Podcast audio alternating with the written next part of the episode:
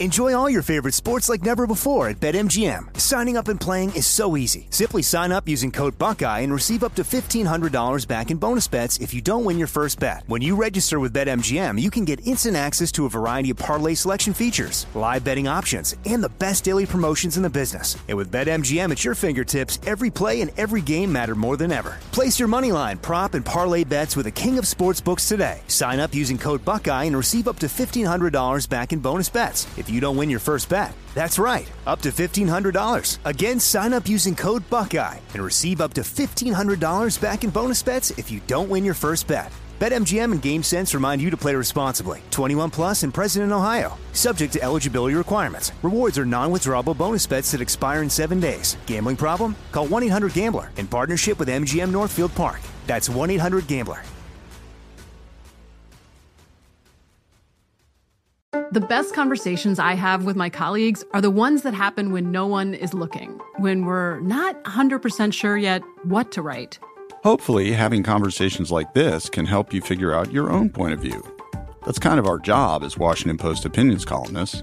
I'm Charles Lane, Deputy Opinion Editor. And I'm Amanda Ripley, a contributing columnist. We're going to bring you into these conversations on a new podcast called Impromptu. Follow Impromptu now, wherever you listen. You know you've got a comeback in you. When you take the next step, you're going to make it count for your career, for your family, for your life.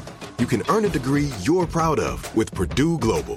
Purdue Global is backed by Purdue University, one of the nation's most respected and innovative public universities. This is your chance. This is your opportunity. This is your comeback. Purdue Global, Purdue's online university for working adults. Start your comeback today at purdueglobal.edu. If a new house is on your wish list in the next five years, grow your savings faster and experience your dreams with an Ohio Homebuyer Plus account from Kemba Financial Credit Union. A savings account specifically designed to save for a new home where you can earn 7% APY, a $500 matching bonus, and a $1,500 mortgage closing cost credit. Learn more at Kemba.org. Offer expires March 31st, 2025. APY equals annual percentage yield. Restrictions apply. NMLS 292230. Equal housing lender. Federally insured by NCUA. Today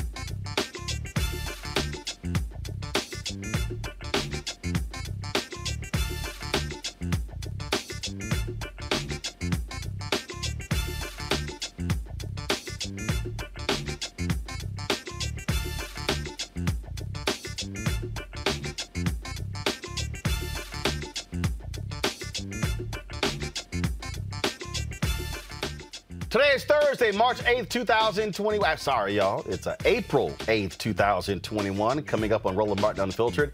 Day nine of the Derek Chauvin murder trial sees more damning testimony. Folks, three minutes. Remnant. Remember that time. Dr. Martin Tobin, a pulmonologist who describes how George Floyd died. Trust me, when you hear what he had to say, wow, stunning. Sean Diddy Combs, founder of Revolt TV, blasting corporate America, especially General Motors, saying it's time to pay up to black owned media. We'll show you that letter. President Joe Biden announced executive actions on gun control today. We'll show you what he had to say and talk with Dr. Georges Benjamin about why gun violence is a public health crisis. In voting news, we'll tell the latest was happening in Georgia, Texas, and Kentucky.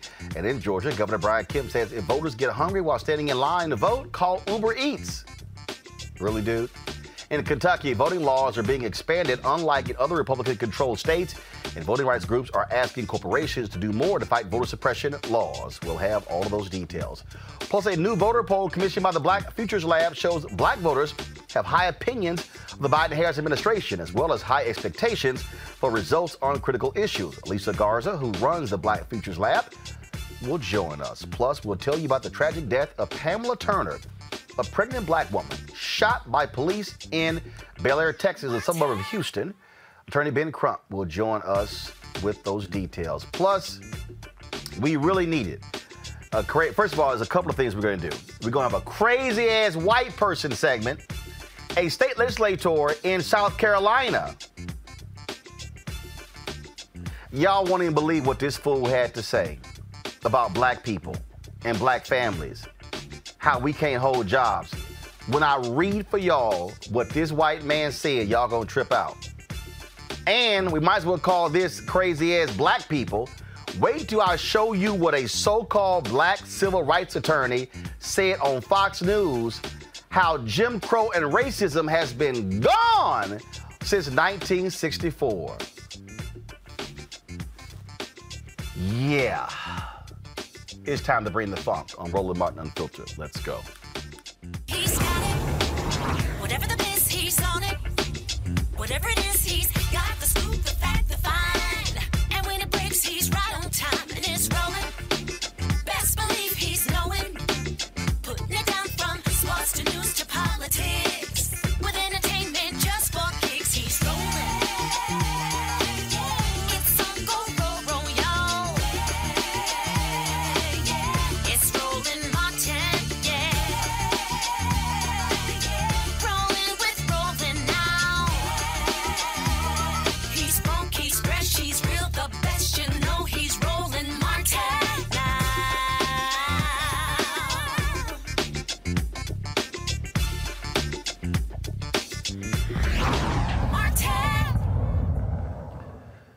Stunning, shocking testimony today in the trial of ex Minneapolis police officer Derek Chauvin. Chauvin, it focused on the cause of George Floyd's death. Prosecutors called a respiratory expert and a forensic toxicology expert to the stand to adjudicate George Floyd's demise. Folks, this is uh, stunning what took place in the courtroom today. Watch this. So we see here that he reaches a level of zero of oxygen at 20, 25, 41. And so at that point, there's not an ounce of oxygen left in his body, in his entire body at, at 20, 25, 41. And so was the knee then lifted off of his neck at the point there was no more oxygen in his body? No, the knee remained on the neck for another three minutes and two seconds after we reached the point where there was not a one ounce of oxygen left in the body. Thank you, doctor. Have you formed an opinion to a reasonable degree of medical certainty as to what the cause is uh, or was for the low level of oxygen in Mr. Floyd? Yes, I have. Would you tell us what that is? The cause of the low level of oxygen was shallow breathing. Small breaths, small tidal volumes, shallow breaths that weren't able to carry the air through his lungs down to the essential areas of the lungs that get oxygen into the blood and get rid of the carbon dioxide. That's the alveoli at the bottom of the lung. Officer Chauvin's uh, knee is coming in, and that's compressing in against his side as well. So the ability to expand his left uh, left side here is enormously impaired. And also, you're seeing that the size of the chain between the two, the right side and the left side, is very short. So he, his whole left arm is also being pulled over. And so it's preventing him also from expanding the right side. I've been focusing on the bucket handle and the pump handle on the left, but you can also see here that these are impaired. His ability to expand his chest. And of course, the key factor you must keep that isn't kind of, in a sense, seen here in one sense is the street. The street is what is having a huge effect because he's jammed down against the street. And so the street is playing a major role in preventing him from expanding his chest. As we discussed, you're seeing a more clear view here, how it's been really rammed into the back of his back. There's just no way he's going to be able to expand that. But with this, the left image, you see the finger on the street. Then over on the right image, you see his knuckle against the tire. And to most people, this doesn't look terribly significant, but to a physiologist, this is extraordinarily significant because this tells you that he has used up his resources and he is now literally trying to breathe with his fingers and knuckles. Because when you begin to breathe, you begin to breathe with your rib cage and your diaphragm. The next thing you recruit after that is your sternomastoid muscle, which is the big muscle in your neck.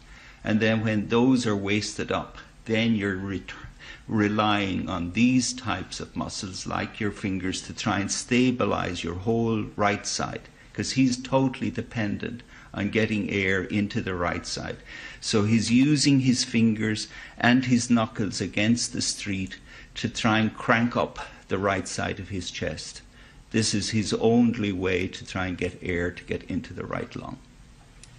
Uh, do you have an opinion to a reasonable degree of medical certainty as to whether a person who had none of those pre existing health conditions, a healthy person, would have died under the same circumstances as Mr. Floyd? Yes, a healthy person subjected to what Mr. Floyd was subjected to would have died as a result of what he was subjected to.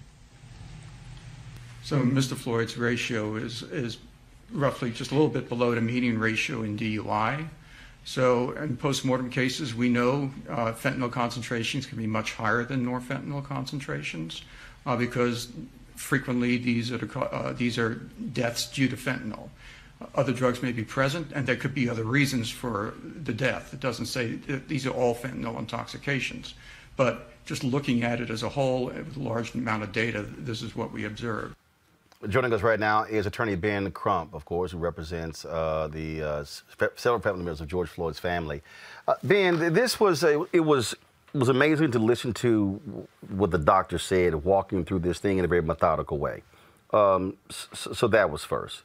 But the second thing, Ben, is the prosecutors have been extremely deliberate how they're walking this thing down with the emotional testimony in week one, the, uh, setting up the week with the officers, and then ending the week here um, with uh, this particular um, uh, doctor yesterday as well.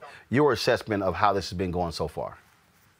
Well, I think it's extremely compelling what uh, Keith Ellison and his team have been doing, and they have been very strategic, as you said, Roland Martin, doing the lay witness, the emotional witnesses at the very beginning of the trial, then talking about the use of force expert that I thought was most compelling because you had the police chief and other police officers for the first time that we've seen in a profound way come out from behind the blue wall of silence and tell the truth, hopefully setting a new precedence in America. But the day was really, uh, I think, the nail in Derek Chauvin's defense, Roland, when you had these expert witnesses tell us uh, so convincingly what was the cause of death that was consistent, Roland Martin, with what we saw the first time we saw that video where George Floyd was tortured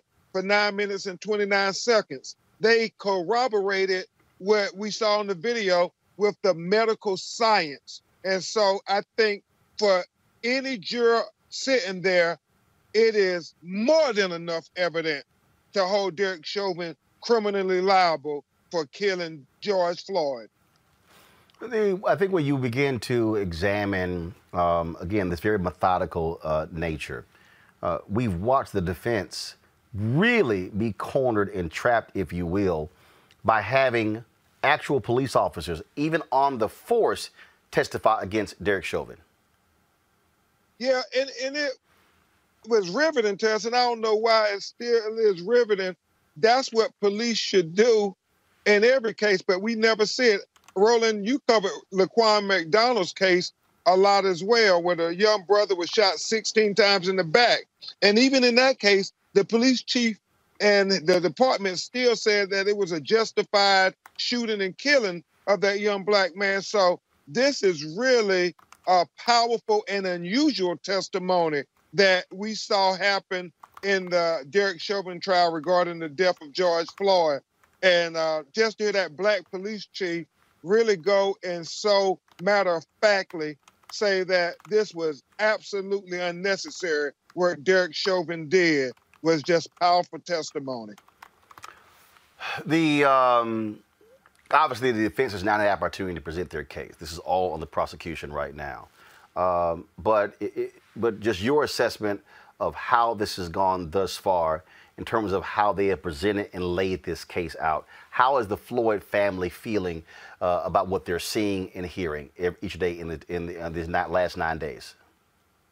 Yeah, and, and Roland, they're praying a lot.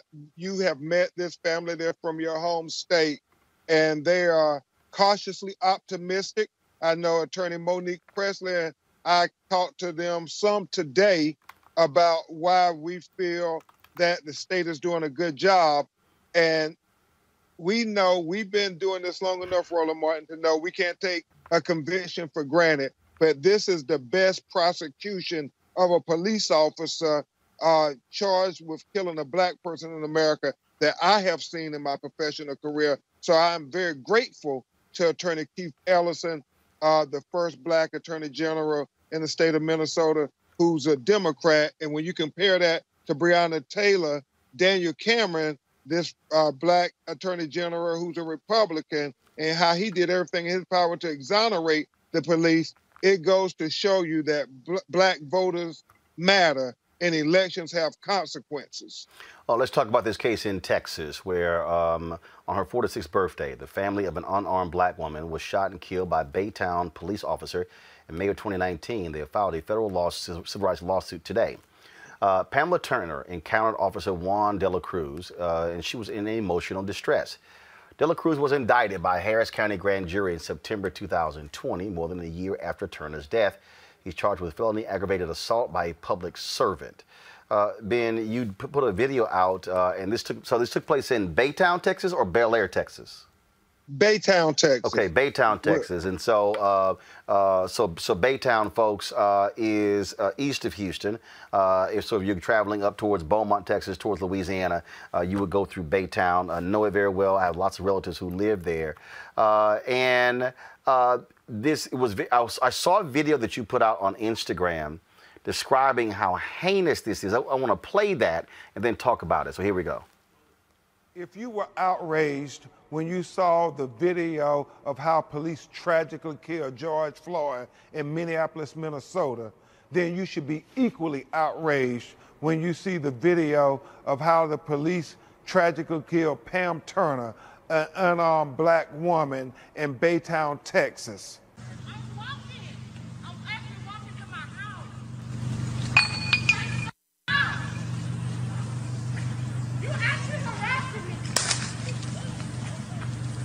Pop the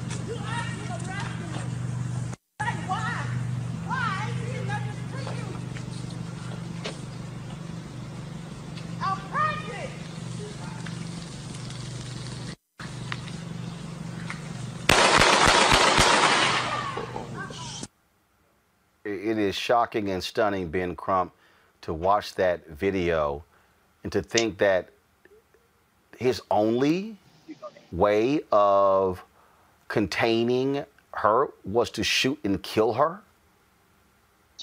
Yeah, it, it is just so outrageous, Roland, when you think about it. Attorney Devin Jacob and I filed a federal civil rights wrongful death lawsuit, and it goes to this disrespect for black women. I mean, to shoot her down like a dog when he could have did any number of things. Monique Pressley and I talked about how he could have created distance. He could have called for backup. He could have got behind cars. He could have yelled verbal commands. He could have did any number of things uh, other than fire five shots, hitting uh, Pamela Turner three times, one in the face, one in the chest, one in the stomach, and this unarmed black woman who was on her back screaming, I'm pregnant.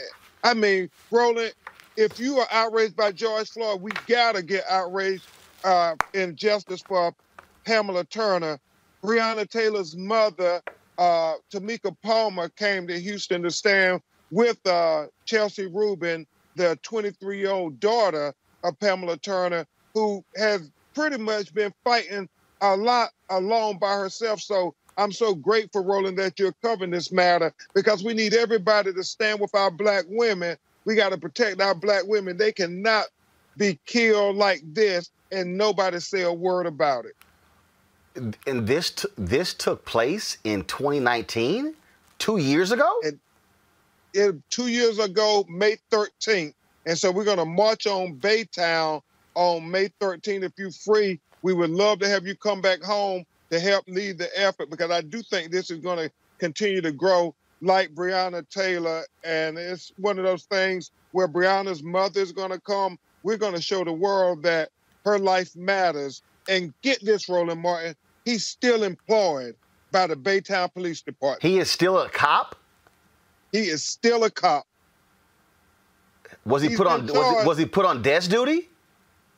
Well, they they have him, uh, I guess, on desk duty or whatever, but they have not terminated his employment yet. And when you think about the disrespect between black women uh, and what they get, when George Floyd video went public, how he was killed in 90 hours, they terminated all the police officers. I asked at the press conference when we were there with Tamika Palmer, how long did it take for them to fire the police officers after they killed Breonna Taylor? And she told me it took nine months for them to fire the police officer after they killed her daughter, who was in her own apartment. And now it's almost two years, and Baytown, Texas, still hasn't fired the police officer. Uh, that is absolutely shocking and stunning, and so certainly uh, keep us abreast uh, of the developments in there. Uh, and you said there's going to be uh, a public demonstration on May 13th. May 13th, the two-year anniversary. Okay, all right then. Oh, and- and- and also, Roland, the trial, the criminal trial is set to begin on May 25th, which ironically is the one-year anniversary of the killing of George Floyd. Wow. Uh, that is, um, uh, that's, and also uh, the officer was indicted. What was the charge? It was uh, assault by a public uh, officer, like a manslaughter charge, not a murder charge. Not a murder charge. Right. Wow. Ben Crump, uh, we certainly appreciate it. Uh, thank you so very much. And, and let me say this here, um, and Ben, while I have you, uh, I need people to understand Ben Crump does not try criminal cases. Uh, I, I- I need to say that, Ben, because I get all these people and they comment on YouTube and on social media. Uh, ben Crump keeps losing these cases. You're not the prosecutor. The attorney for the family cannot prosecute cases. You can't indict anybody. You you can file civil you can file a civil lawsuit. You can negotiate settlements for families, but you don't get to prosecute anybody. Exactly. The Seventh Amendment of the Constitution say all the private law you can do is file a lawsuit for compensation for wrongful death. It's the Tenth Amendment. The prosecutors are who they should be upset and holding accountable. But Roland, thank you for always uh, giving a voice to educate us and engage us, and most importantly, empower our people. You are so necessary to the culture. Uh, ben, I certainly appreciate it. Thanks a bunch. We'll talk to you soon. God bless. Uh, man, that, uh, th- that video there is shocking, stunning uh, to sit there and witness. And the fact that it took place two years ago and just finding out about it uh, is even more uh, stunning as well. Uh, just unbelievable. Let me go to my panel. Dr. Greg Carr's chair, Department of Afro American Studies at Howard University. Ameshia Cross, political analyst and Democratic strategist, and Brittany Lee Lewis, she's political analyst. Glad to have you both. Um, Brittany, to to see that video, that's a pre- that's a pregnant black woman, and I, I keep going back to this issue of wh- sending police. The woman's in emotional distress. you we keep sending cops, people who who are trained to kill people, to resolve these these mental issues. This is what happens, and you get these white cops whose first instinct is, "Oh, I can't control this black woman." Boom, boom, boom, you're dead. Roland, let me let me just say first off, I'm still shaken um, by watching the film. Like I'm, the, I'm almost to the point of, of tears because it's it, they they truly do not view us as humans. That is, and I, and I think that's the thing that hurts me the most. They do not view us as humans, and I think this goes back to the bigger question, right? Um, you know, if this trial, if that video that we just watched, um, if all of the years, the years, the decades, the centuries of police brutality and, and Black death at the hands of the police doesn't teach us anything, it's that um, police training is not a full on solution to this problem. We can't train them into viewing us as humans, we can't train them into respecting us. Um, it's a band aid to a much more complex issue. And I know I always say this on the show, um, but again, we have to go back to the roots of policing and why policing exists in the first place. Um, it is certainly not to protect and serve us as Black folks. Um, and I hope that we can continue to demand to, you know, defund the police for this very reason, because like you said earlier, this is not not only do they not view us as humans, um, but they're also even if they are to stay in place in the current you know, in the current way that they are, you know, they're not trained to deal with medical emergencies. They're not trained to deal, um, at least not adequately, and they shouldn't be dealing with these issues because they don't have the necessary skill set.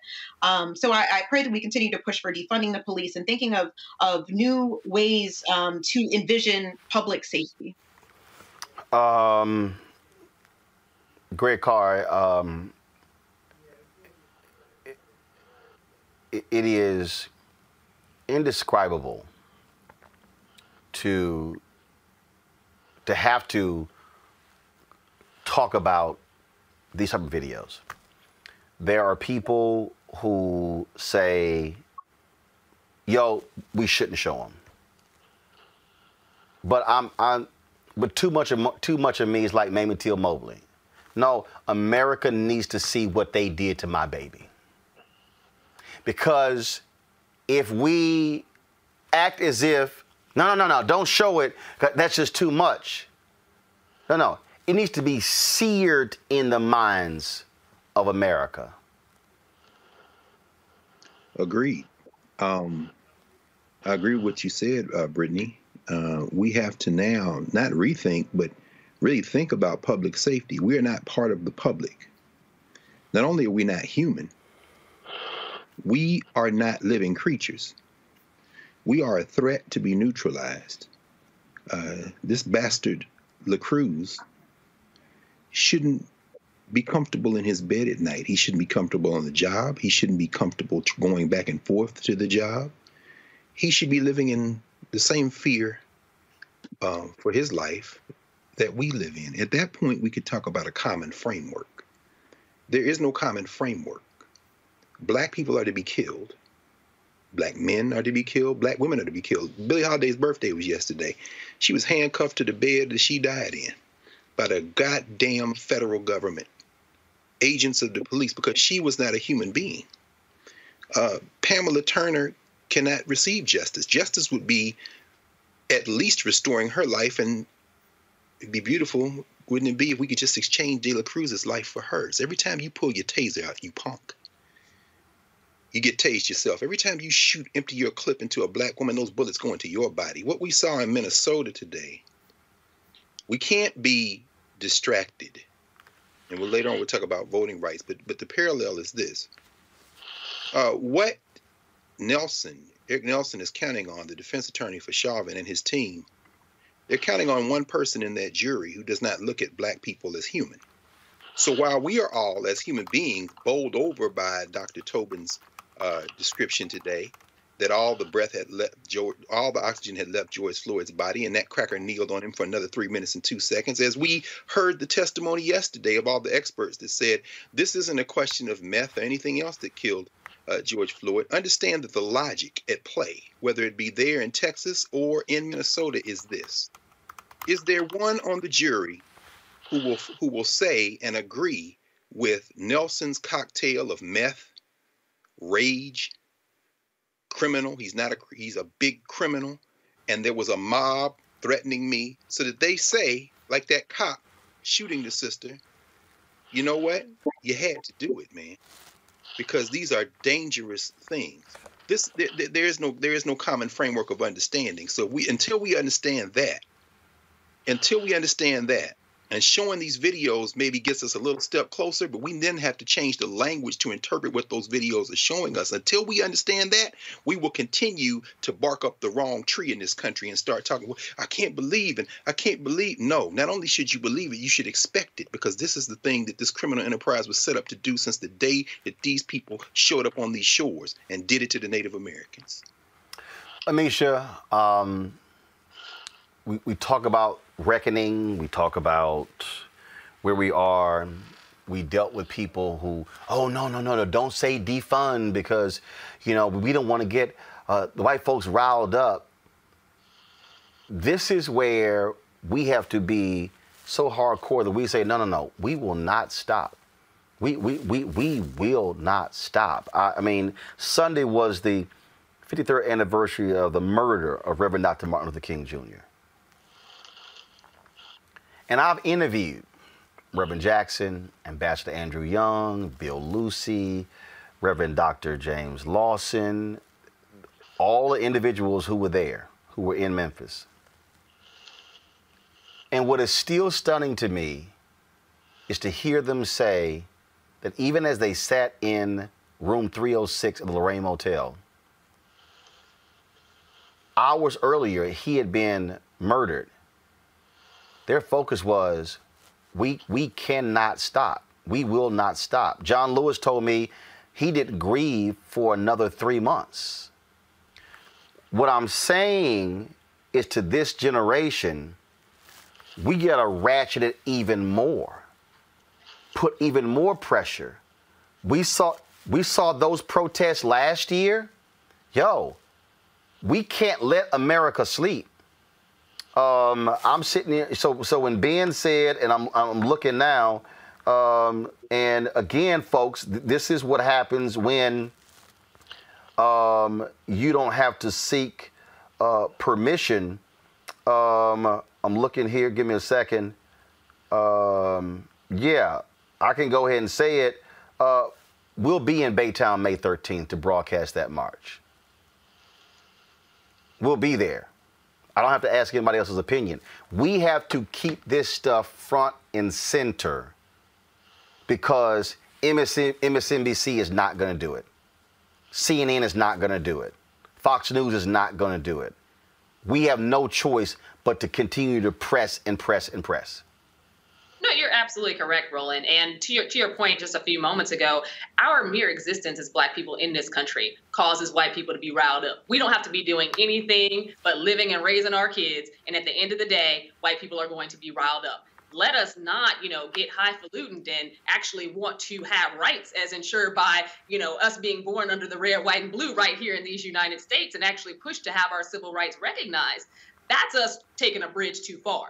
I, feel like what we're seeing right now, and I hate the term racial reckoning, I really do, because racial reckoning is thrown about in this country whenever the rest of the globe sees us and asks, What the hell are you doing, United States? How do you actually police the entire rest of the globe about, you know, uh, about having these anti-democratic standards, about um, their humanitarian, their failure to actually recognize humanity. Meanwhile, in your own backyard, you are treating black people worse than dogs. You are holding your knee on people. You are holding your knee on the neck of a man. And we're watching this trial continue to go forward, where we've heard from a pulmonologist who made it very clear in no uncertain terms that the knee on the neck of George Floyd, the cutting off of his oxygen, was what caused his death. Not any level of drugs, not any past drug history, nothing in that day would have caused his death other than the knee on the neck.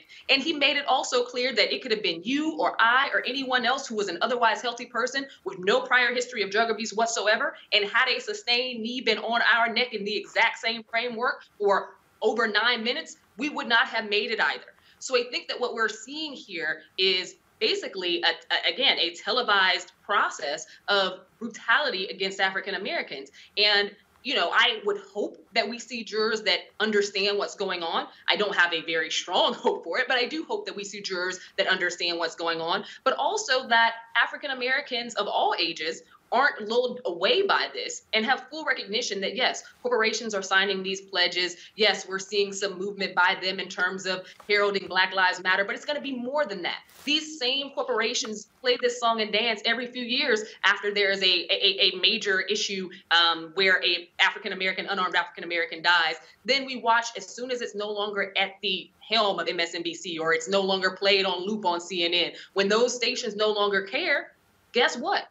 That outside world no longer cares either. But we still have these issues facing our community every single day. So I do thank, you know, our, our, our forebears when it comes to the civil rights movement, our forebears who were able to continue to carry that, to carry that lantern, to continue to force change, even though they watched, you know, the folks who watched Martin Luther King die, who marched with him and then sat in the room and had those conversations and were able to somehow keep their mourning within themselves, but continue to do the work that is worth doing. That's the work that we all have to do and all have to be invested in. Because as we can see on a daily basis, our very humanity is at risk because the greater society, the white society that continues to ignore our existence and our existence as not only humans, but people that are worthy of being treated equally. That's not something that they're willing to do. And that's not something that the majority of them are actually willing to even stand for. Give you a little, but not too much.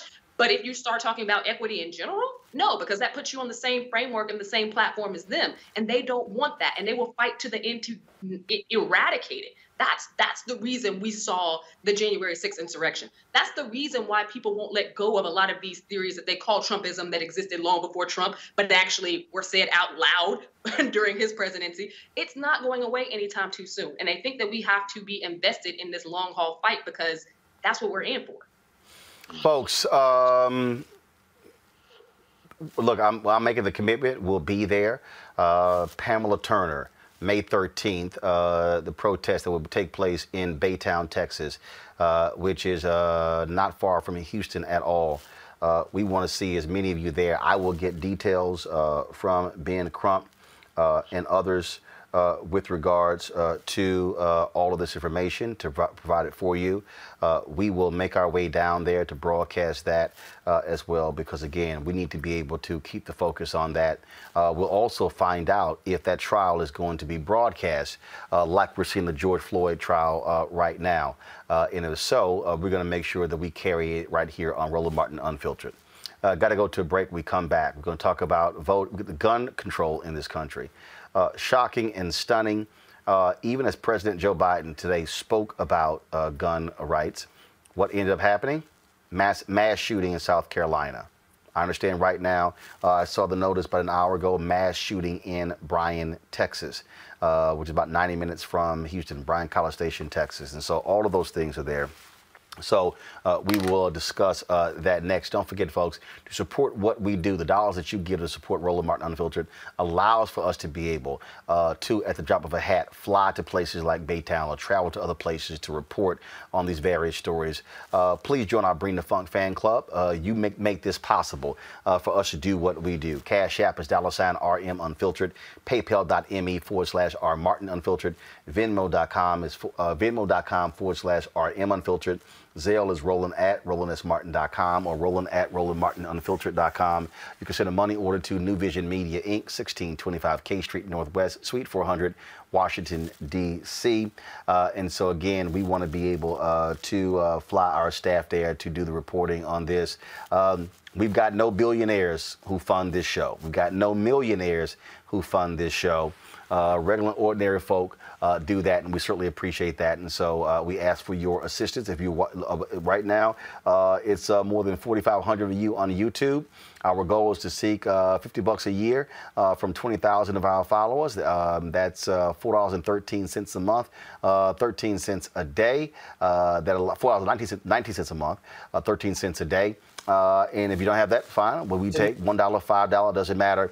Uh, more, we appreciate we appreciate every dollar that's given to us, and so we appreciate all of that, folks. Got to go to a break. We'll be back on Roland Martin Unfiltered in just a moment. To me, this is what you're describing is exactly what urban leagues around the country should be doing, what other black organizations should be doing. Again, maximizing our capacity or maximizing our infrastructure to actually build capacity. Yes. Yeah, no, we have to build on what we have because the sad part is individually, in many cases, we don't have it. But collectively, we do. And really, that should be the point of black organizations. How do we take our collective capacity, put it together, and then use that to really make a difference? And, you know, quite frankly, sadly, you know, having been doing this since I was 16, we're not nearly where I thought we should be. And that's why I said this year and going forward and the rest, we really have to do some bigger, bolder things. Like we merged with a legacy organization named Grace Hill. The other part is we have too many not for profits. We have, you know, quite frankly, too much need for back office and Say it. infrastructure and PR, and we need to come together. There you go. Black TV does matter, dang it. Hey, what's up, y'all? It's your boy Jacob Lattimore, and you're now watching Roland Martin right now. Yee.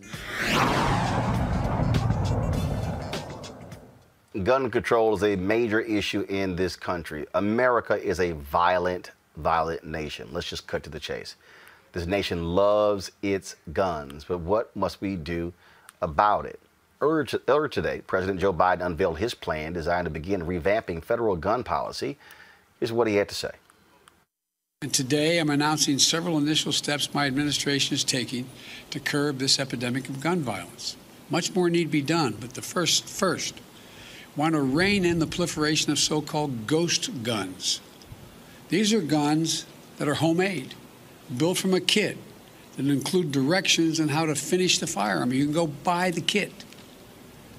They have no serial numbers. So when they show up at a crime scene, they can't be traced and the buyers aren't required to pass a background check to buy the kit to make the gun. Consequently, anyone, anyone from a criminal to a terrorist can buy this kit as little as 30 minutes, put together a weapon. You know, I want to see these kits treated as firearms under the Gun Control Act, which is going to require that the seller and manufacturers make the key parts with serial numbers and run background checks on the buyers when they walk in to buy that package. The Justice Department has 30 days to come up with those ghost gun regulations. The Justice Department also has 60 days to issue a proposed rule to clarify when a device marketed as a stabilizing brace effectively turns a pistol into a short barrel rifle, subject to the National Firearms Act's requirements. They have 60 days to publish model red flag legislation for states. Red flag laws allow family members or law enforcement to petition for a court order temporarily barring people in crisis from accessing firearms if they present a danger to themselves or to others.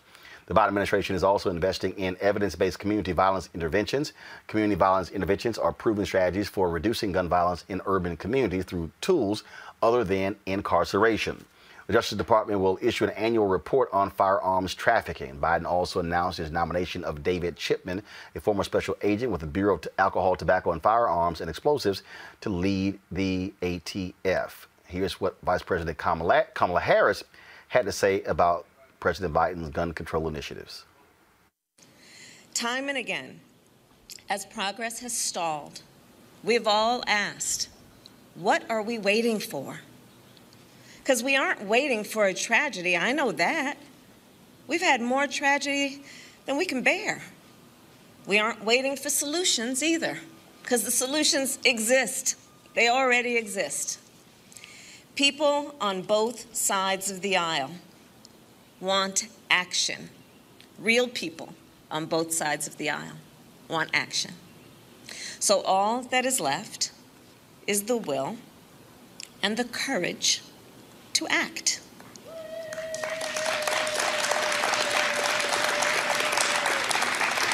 And President Joe Biden has the will and the courage to act.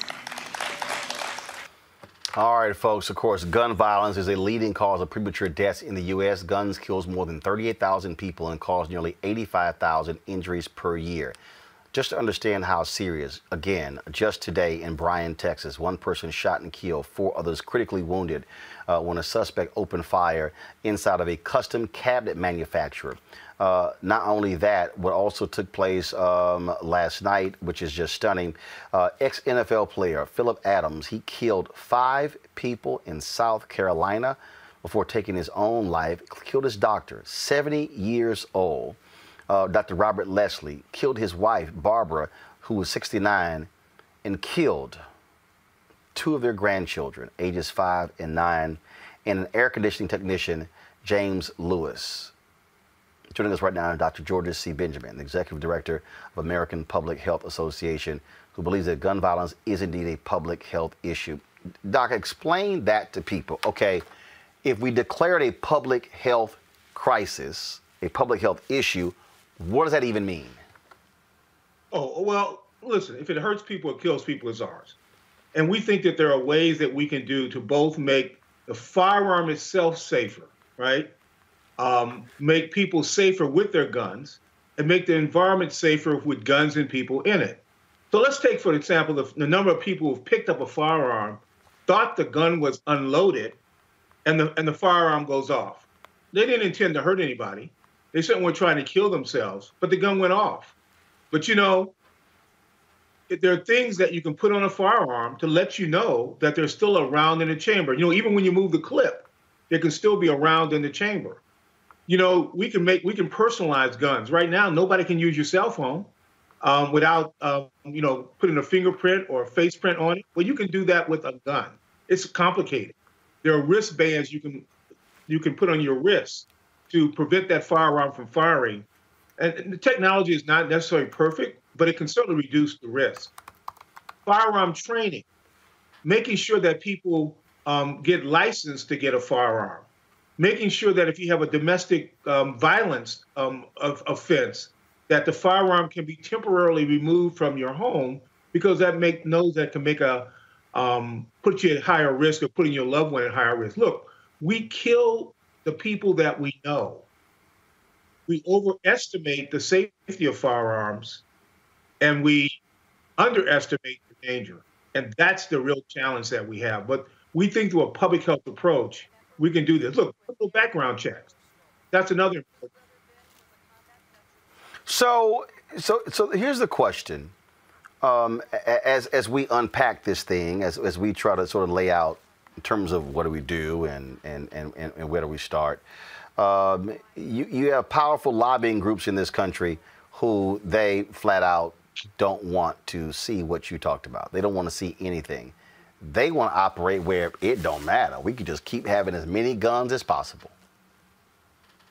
Well, you know, we know that we have more and more guns in fewer and fewer hands. First of all, we have more guns in our nation than any other um, nation on the planet, and we kill people far more frequently than any other nation on the planet. Uh, even other places that have firearms, that uh, with relative abundance, they still um, have less firearm related deaths and injuries than we do in our country. So, yes, we have to push back very hard uh, on those groups. We have to put in place sensible, rational gun laws. And by the way, most Americans agree with that prospect. It's many of our elected leaders that haven't gotten on the uh, on the case and actually doing this. And and a lot of it is because of these very, very powerful lobbies, primarily the National Rifle Association. Um, what should um, listeners, what should they be doing? What should they be um, um, uh, in doing, stepping up, pushing? What, what, what do you want the public to be doing?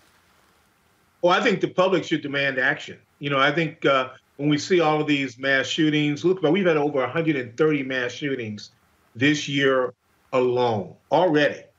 And the public needs to understand that um, the things that they agree with, particularly around criminal background checks, universal background checks, closing the Charleston um, loophole, those kinds of things are essential. And they need to call their elected leaders, you know, write them a letter, uh, send them a text, show up at rallies, you know, with your mask and be socially distanced because COVID's around. And I think it's very important that people speak their voice and let these elected leaders know that um, we're not going to tolerate this anymore. And and if they're not voting with your conscience and what you think they ought to do, then you know get somebody in office that will. Um, Dr. Benjamin, we surely appreciate it. Thank you so very much. Oh, and thank you. Congresswoman Lucy McBath, of course, who lost her son Jordan to a crazed, deranged white man who did not like the music being loud, who's now in prison. Um, she was in the White House Rose Garden today for that announcement. Uh, this was her speaking on what happens when families see there are issues with loved ones uh, who grab a gun. Listen. I met earlier this week with Mary Miller Strobel, whose brother Ben was a combat veteran suffering from depression and PTSD. Bennett lost 30 pounds after his tour. Returning home, his father asked him about his weight loss. Ben replied that he couldn't eat, and he said, I quote, It's just so hard out there, Dad. It smells like death. Ben was seeking treatment at a local VA hospital, but his family continued to worry about him. They worried that in a moment of desperation, Ben might end his own life. Mary and her father drove to every gun store in their area.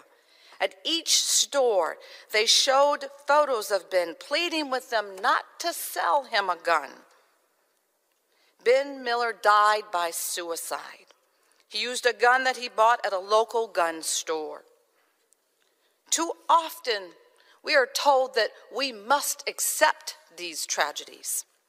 We are told that instead of changing our laws, we must have more active shooter drills, more first graders coming home with tears in their eyes, six year olds asked to decide for themselves whether they are more likely to survive by hiding in a closet or if they should rush the gunman. More mothers reading messages from their children as they are locked inside a school and they're pleading, Mom, if I don't make it, I love you and I appreciate everything that you've done for me. More vigils each and every day for those that we continue to lose. Too often we are told that we must accept these tragedies. I refuse to accept that. Millions of Americans across the country refuse to accept that. This Congress should refuse to accept that. We refuse to accept that because we have passed bipartisan legislation that will help save lives. Legislation like the Bipartisan Background Check Act, a common sense bill that will keep guns away from those who should not have them. And we have passed H.R. 1112, the Enhanced Background Checks Act, which would close the Charleston loophole. We've passed a bill that gives the CDC and the NIH $25 million to study gun violence, the first of its kind in over 20 years. I've even introduced a bill that would give loved ones and law enforcement more tools to keep guns away from those who are in danger to themselves or to others. Tools that may have helped Mary save her brother Ben's life. I am not convinced that this nation truly gives a damn about the issue of guns, Ameshia. Uh, I think this is nothing more than a sick and demented country who loves their guns more than they love their own God. Hmm. And, and, you know, Roland, you're not going to find any disagreement here. I think that it speaks volumes that our country has more guns and more people with access to guns than any other nation on earth.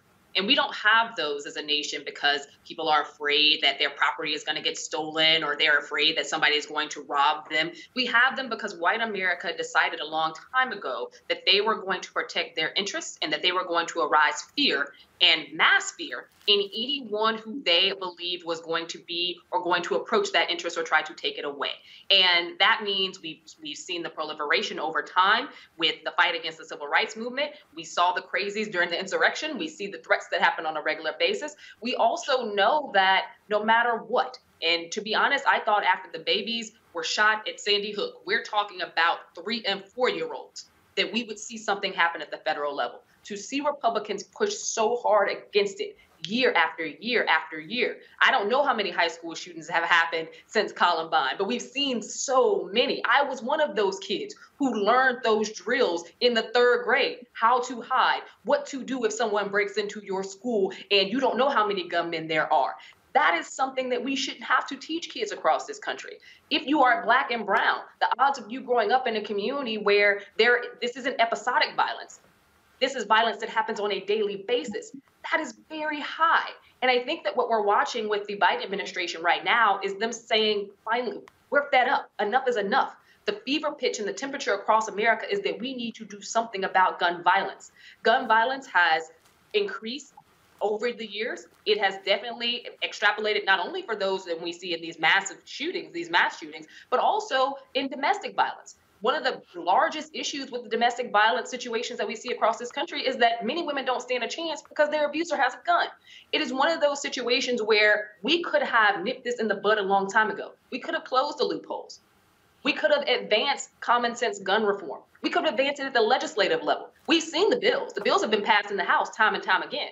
What we see is that he stalled in the Senate because the Republicans will not move, and they won't move no matter what happens. And I think that what we saw today was a president who is leaning in not only on what he knows about this being a public health threat, but also leaning in on organizations from across the country, many of them black led, but also other community organizations and organizations who've been fighting and been engaging in this fight for a very long time. He wants evidence based solutions. He wants, again, to stop these loopholes that continue to pop up. He wants to be able to ensure safety across multiple communities. And we're not going to see a ton of Republicans get on board. Actually, we're seeing Republicans push for lawsuits right now before this thing is even fully, you know, it hasn't even had a day to settle on the nation. This is frustrating, but this is who they are. They do not care about gun violence. They want to continue to proliferate guns. They don't care who dies. They don't care about the stories. They don't care about the one that we heard um, that, that we heard uh, Congressman Back talk about today. They don't care about the suicide levels. They don't care about the children who are being abused. They don't care about the women who are being accused, and they don't care about the mass shootings. All they offer is thoughts and prayers because that's all they want to give us. Um, again, Greg, th- this is this is you know, and who, who is so most enthused? All these white conservative evangelicals talking about the Lord and they pro-life and all this sort of stuff. I where all these pro-lifers against that cop who shot and killed that pregnant black woman? They're pro. They are pro life. They're pro white life. Guns are not a question of technology. Guns are a question of culture. A gun is, ex- is an extension of a white phallus. The technology for propulsory weapons was not exclusive to Europe. The Chinese had the technology for centuries. The Africans, uh, in fact, when they would trade guns for uh, to pressure Africans to enslave other Africans and put them in enslavement, the Africans would take guns and they would use them not against other Africans. They would fire them in the air to signal. They were like prestige uh, uh, pieces. The gun has a unique background in Western culture, as Ameshia has said. The gun is part of a an attitude that says, I am human, you are not, and I will take anything I want from anyone. And that includes women. Now, why is that important? What we just heard Ameshia say is very important. You know, we talk about this ATF nominee that Joe Biden has put up. I would encourage people to Google the name Todd Jones. In 2013, Todd Jones was the last director of the ATF to be confirmed in the United States Senate. There have been acting directors all ever since they made the uh, ATF position a Senate confirmable position. I guess it was 2006, I think they did. Todd Jones, ironically, in the Obama administration, scraped through after they strong armed Lisa Murkowski to come on the other side. Why is that important? Last year, Donald Trump had to withdraw his nominee, who used to be the damn head of the Fraternal Order of Police, because the white nationalists said he they weren't sure about him with gun laws. There will never be gun law legislation uh, uh, passed by the United States Senate as long as the white nationalist party is in control. There is no split in the Senate. The white nationalists are in control. Ask Uncle Joe Manchin, the cosplay coal miner out of West Virginia, or Kyrsten Sinema. The only way we're going to resolve this is to finally understand something very basic. There is no we in this country. They will kill each other. We're just an afterthought. You got to break the back of white nationalism to get anything done in terms of government in this country. They will never confirm an ATF director. There'll probably be another acting director, and any gun law legislation they think has any hint of passing, they will fight it to the last dog dies. And I said that not as a euphemism. Brittany. Brittany. Yeah, I mean, it, everything that they've said, absolutely. Um, you know, it, it's like on the one hand, I'm like, I don't want to belittle the this tiny effort put forth by Biden for, you know, even if one life is saved by the red flag legislation, I'm happy. I've lost my sister to gun violence. But this simply isn't enough for an epidemic. And I'm glad the administration acknowledged, at least they said it, that what's been put forth is not a substitute for any meaningful legislation to address the gun violence in this country.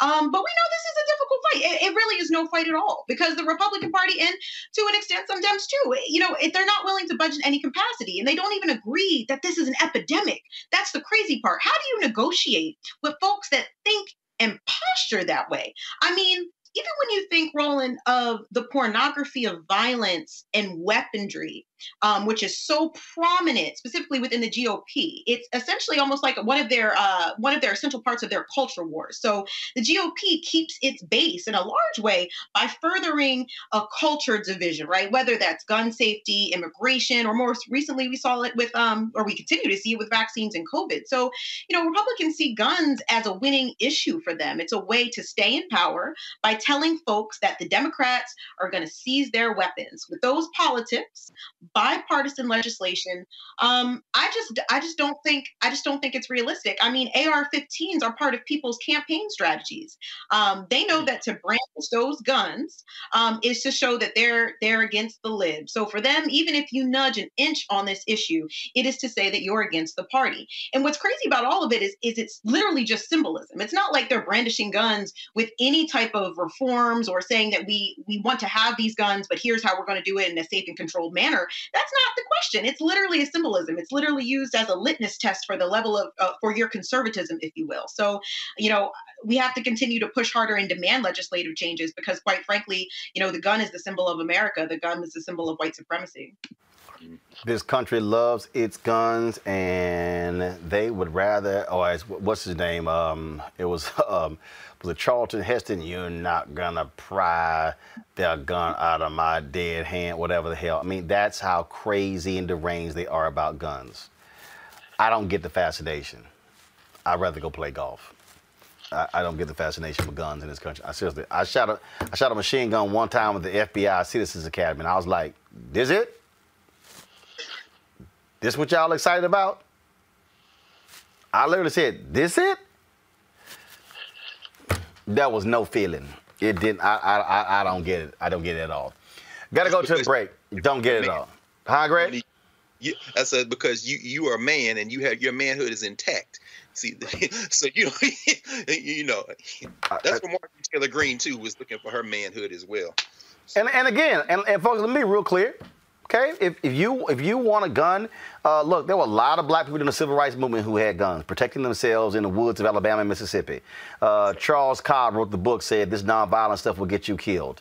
Uh, you had the deacons of deacons of defense. So so the issue for me is not oh uh, absolutely not. The problem I have is when these people who are going like, oh no, uh, I, I should be able to have 500, 1,000 guns. Oh, then they, they use the militia argument. And it's like, what the hell are you talking about? And guess what? Those same people who are so rabid about guns, that's who's at the Capitol on January 6th.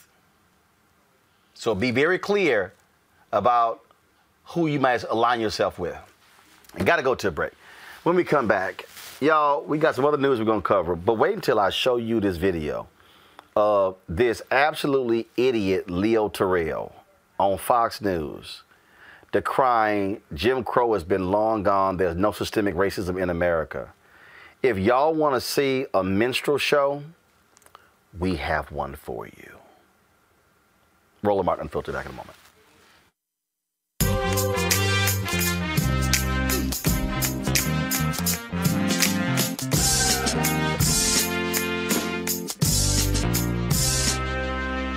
Who needs a little love today? Who needs some love sent their way?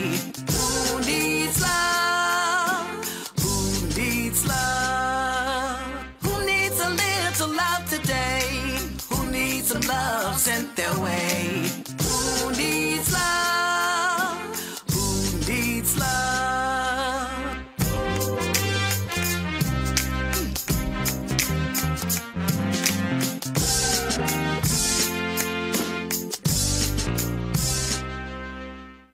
to me, this is what you're describing is exactly what urban leagues around the country should be doing, what other black organizations should be doing. Again, maximizing our capacity or maximizing our infrastructure to actually build capacity. Yes. Yeah, no, we have to build on what we have because the sad part is individually, in many cases, we don't have it. But collectively, we do. And really, that should be the point of black organizations. How do we take our collective capacity, put it together, and then use that to really make a difference? And, you know, quite frankly, sadly, you know, having been doing this since I was 16, we're not nearly where I thought we should be. And that's why I said this year and going forward and the rest, we really have to do some bigger, bolder things. Like we merged with a legacy organization named Grace Hill. The other part is we have too many not for profits. We have, you know, quite frankly, too much need for back office and Say it. infrastructure and PR, and we need to come together. There you go. Hi, I'm Kim Burrell. Hi, I'm Carl Payne. Hey, everybody, this is Sherri Shepherd. You're watching Roland Martin Unfiltered. All right, folks, during an interview on last night's Newsmax, Newsmax Wake Up America program, Georgia's Governor Brian Kemp actually said voters standing in line for extended periods of time should order Uber Eats or Grubhub. centers. People can bring their own water, their own food. That's accurate, right? Yeah, absolutely. They can order a pizza. They can order Grubhub or Uber Eats. Right. Such a dumbass. Now, while there are several voter suppression bills being introduced across the country, no, more than 300, Kentucky has passed House Bill 574 uh, in efforts of expanding early and absentee voting. Kind of important. The bill includes measures such as no excuse in person absentee voting on Thursday through Saturday in the week immediately preceding a primary or an election and sets the voter registration deadline two weeks before elections. It also includes the implementation of a portal that will give live no more, more that will go live no more than 45 days before a primary or an election, and an automatic recount trigger for vote margins of 0.05% or less for constitutional officers, members of Congress, and members of the General Assembly. That, of course, became a controversial topic during a race between Biden and Trump. Also today in Dallas, the Texas Right to Vote Coalition hosted a socially distant rally and press conference calling on Texas businesses to stand against statewide voter restriction bills. Brianna Tate Brown, the deputy director of the Texas Organizing Project, spoke at that rally. Let's do a roll call. AT&T. Hey, can we- Southwest Airlines, Pepsi, Facebook, Google, Apple, Salesforce have all have a presence here in Texas. And they need to first use their voice to speak out in full support of our, of our efforts to enfranchise everyone and make sure that voter suppression bills are a thing of the past. In addition, these businesses should cease all contributions to Texas elected, officials sponsoring, supporting, or voting in favor of these racist laws. Oh, also, uh, Mitch McConnell, y'all remember him? Who said that uh, corporations, y'all need to stay, stay, stay the hell out. Uh, just don't don't say anything. Just uh, let, let's do what we do. Uh, then the next day came out. Uh, I, I said that inartfully. Uh, that's not really what I meant. Please keep sending y'all money. Greg Carr, these folks are absolutely laughable, and I love how they mad, big mad, because folk are deciding what to do with their own damn money. This is real simple. If your asses don't want to be targeted, don't pass dumbass bills. That's true, Roland. And and you know, the thing that is encouraging to me for me in this very specific instance is the more that we are informed as to what we can do. And this is again why everybody please support Roland Martin Unfiltered. It's, it's, it's critical. The more we're informed, the more we will understand our capacity to influence. What I mean by that very specifically, number one, these white nationalists have coordinated these efforts. These, uh, these bills are all connected to each other. I think I, I suspect one of their strategies. Is almost obvious, too obvious, but I'm to say it anyway. They've got to think of the metaphor of the bull and the red cape. The real threat is the matador, not the cape. The minute you realize that the cape ain't the threat and they see the bullfighter, that's when the bullfighter got to pull out the uh, sword and kill the bull. The red cape is the Uber Eats stuff. Oh yeah, you can order Uber Eats, so you can bring out. Well, the red flag is the voter ID stuff. Important, but not as important as the heart of these bills. The heart of the legislation is to control the local elected officials. See, the white nationalists are going to hold on to power at all costs. If it means states' rights, fine. But if it means the state can come in, and this is what the Georgia bill does, and this is what the proposed Texas legislation does, they're going to substitute the will of the white nationalists, where they're in control at the state level, for that of the local elected officials. That's the real issue. Now, how does this relate to our power? See, it's one thing to, to boycott domestically. Yes, American Airlines is in Texas. Yes, AT&T gave five hundred and seventy-four thousand dollars to the last campaign that shovel mouth racist Greg Abbott, the governor of Texas. But here's the thing: American Airlines has access to airports all over the world. This is why Black people need to understand. This is not just a domestic issue. You need to start asking, particularly, they're very competitive, but there are airlines all over the, the world in Asia, there are airlines in Africa, the Caribbean. You need to now contact your cousins and all your allies internationally and say, guess what? AA is not welcome in uh, Oliver Tambo International Airport in Johannesburg. It's not welcome in London Heathrow. It's not welcome until y'all say something. See, stop thinking about this as a domestic issue. That's the only way white nationalism works is when it can shrink your vision to just your little place. These Packers are playing on an international field and they've formed up like gold trying. It's time for us to do the same. Ameshia. No, I, I, agree with everything that was just said. I think that Dr. Carr put it perfectly. What we're looking at here is um, is a Republican Party that hoots and hollers and screams down over and over again against cancel culture. Meanwhile, they're trying to cancel boycotts. They're people who are trying to cancel in entire, you know, entire industries because they don't like that those industries are speaking up against the abuses against black people and civil rights. That is an irony in and of itself. But beyond that, I, I, do think that it's important to acknowledge that these are global businesses, and a lot of their funds comes from that global network. It's important to understand that the civil rights abuses in America also affect civil rights and how civil rights is seen abroad, and how Black people are seen abroad as well there's a frustration that I have with this process because I do think that a lot of the information about the Georgia law has been has been lost and caught up in the oh people aren't going to be able to get water. It's beyond that. It's very important to recognize that removing the leadership power from the county, from local electeds, and investing it in in in, in a in an appointed position, which is what they're trying to do, invested in an appointed position from the from the governor's office that allows for them basically to uh, to change the results of an election if it goes away they do not like.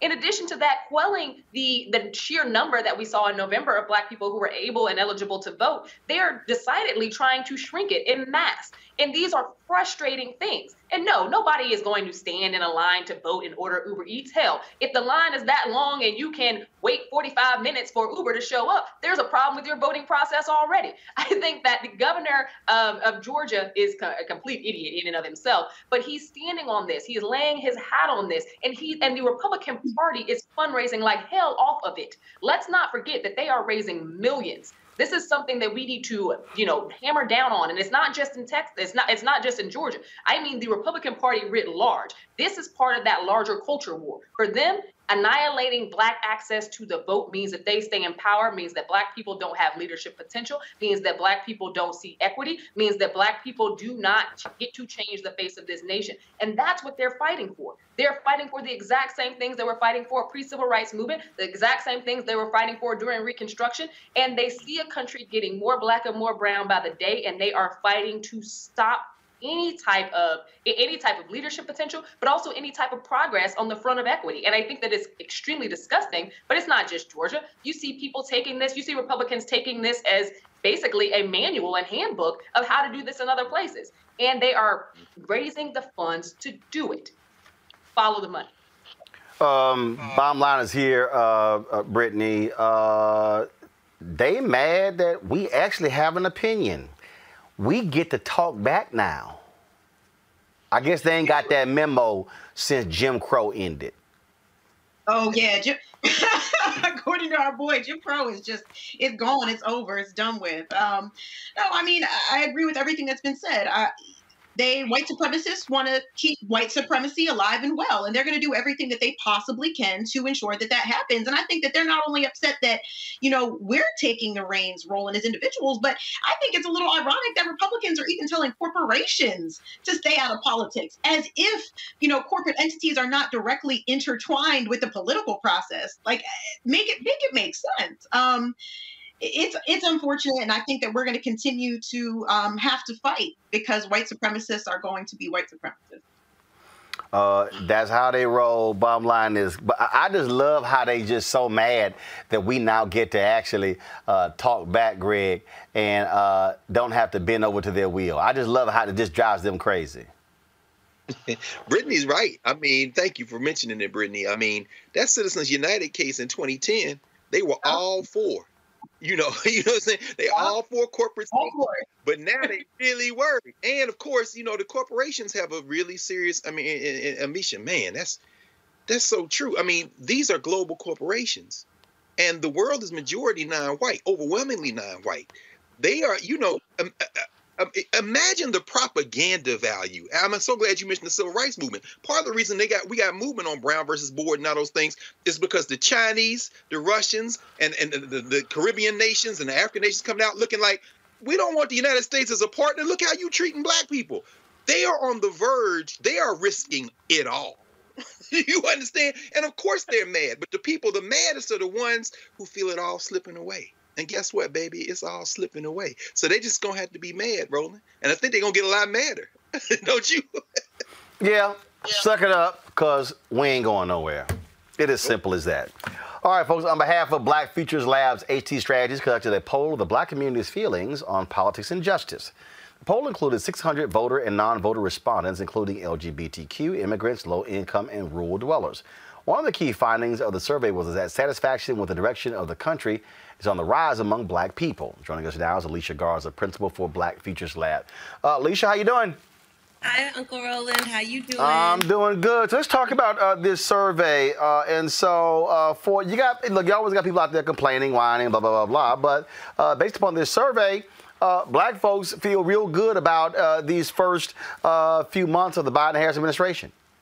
Absolutely. I mean, look, we all knew that black folks were in an untenable position under Donald Trump and his administration.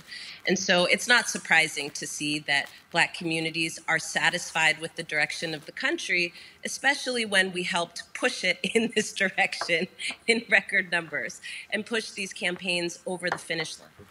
I think what's important for us to understand about these poll results that we did in partnership with HIT Strategies is that yes, Black communities are largely satisfied with what's been happening in the first 100 days, but we're still deeply concerned about the progress that we're making on some of the fundamental issues that are impacting our communities, from relief and recovery, from the COVID 19 uh, virus, to jobs in the economy, to climate change, to white nationalism and racial terror.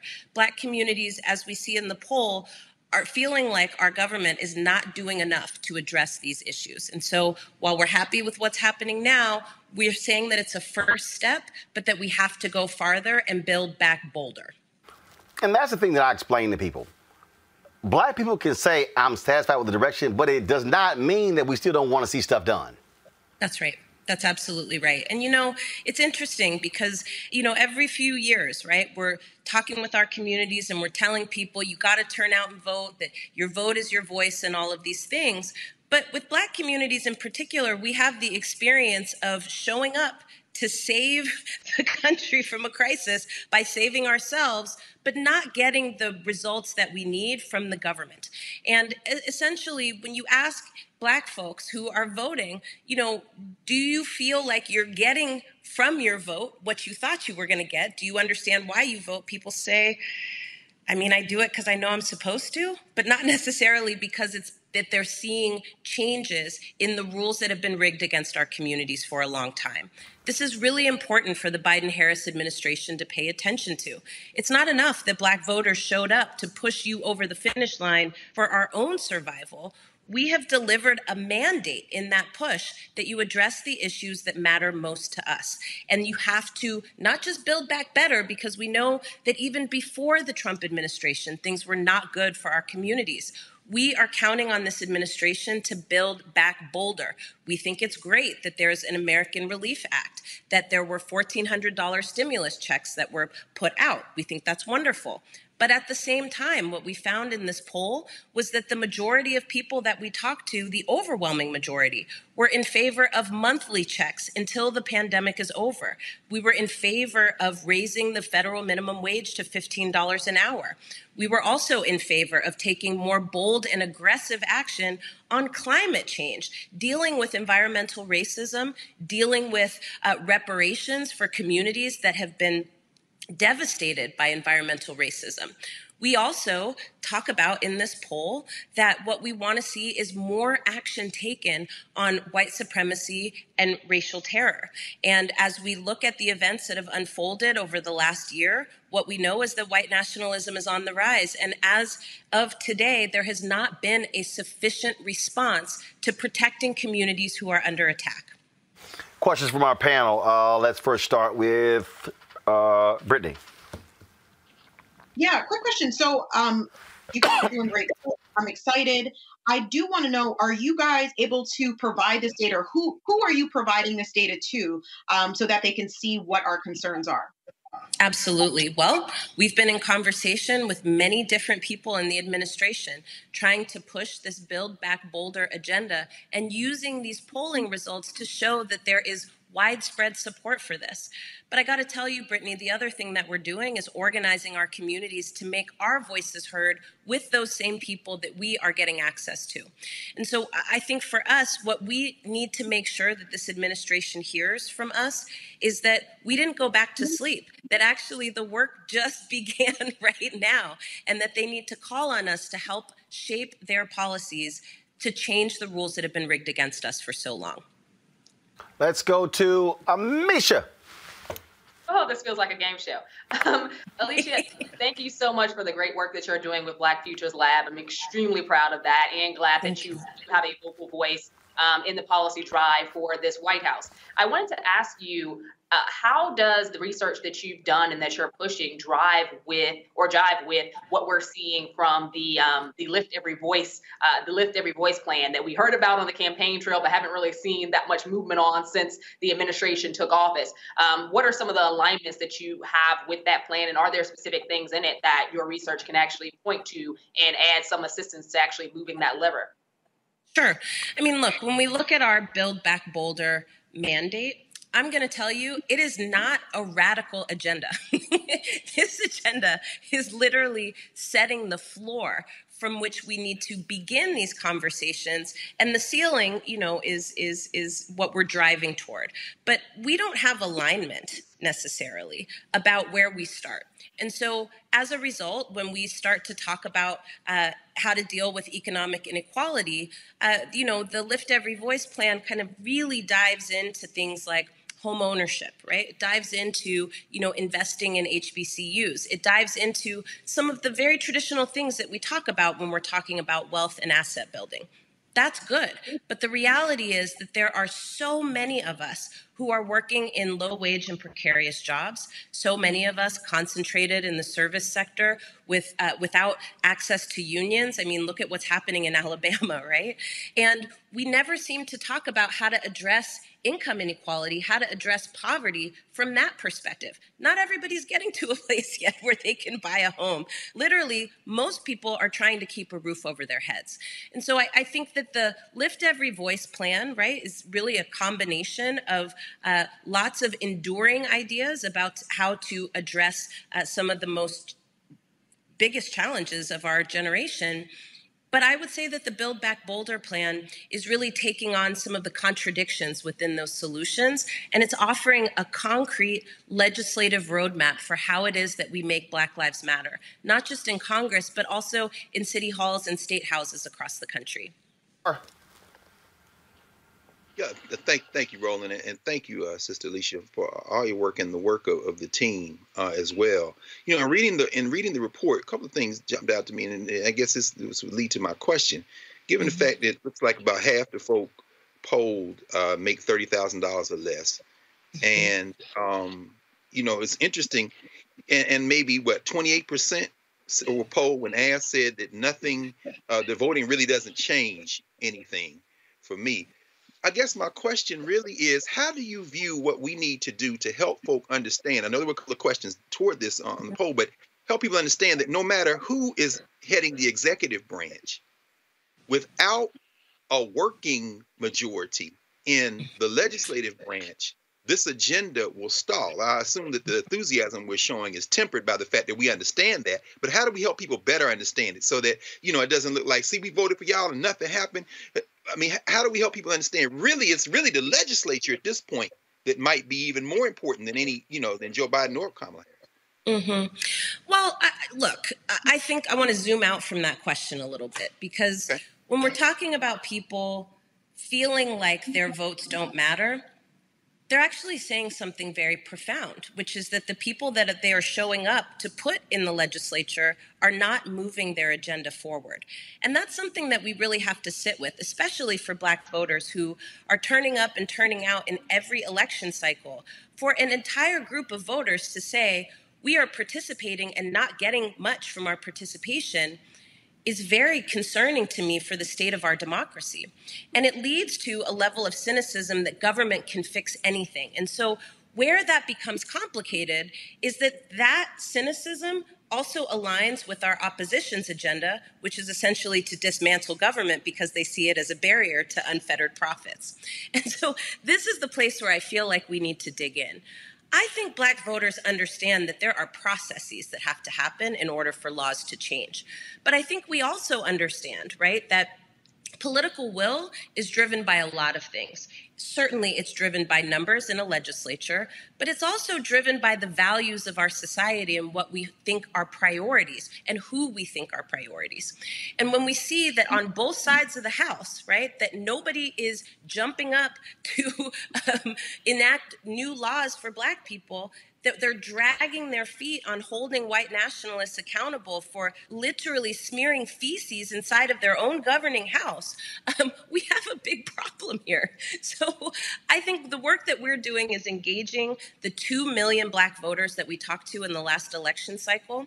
I think a lot of what happens is that we tend to leave legislators to do what they do. We think that the last step in the voting process is to cast our vote and get somebody in office.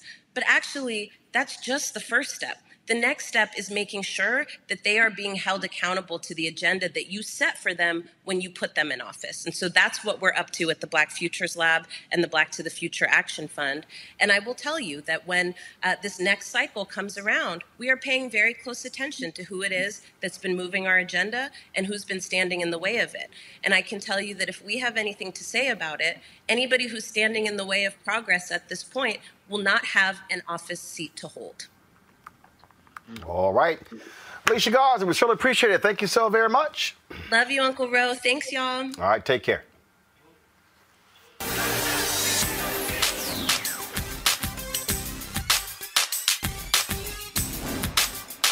Been frozen out. Facing an extinction level event. We don't fight this fight right now. You're not going to have black owned.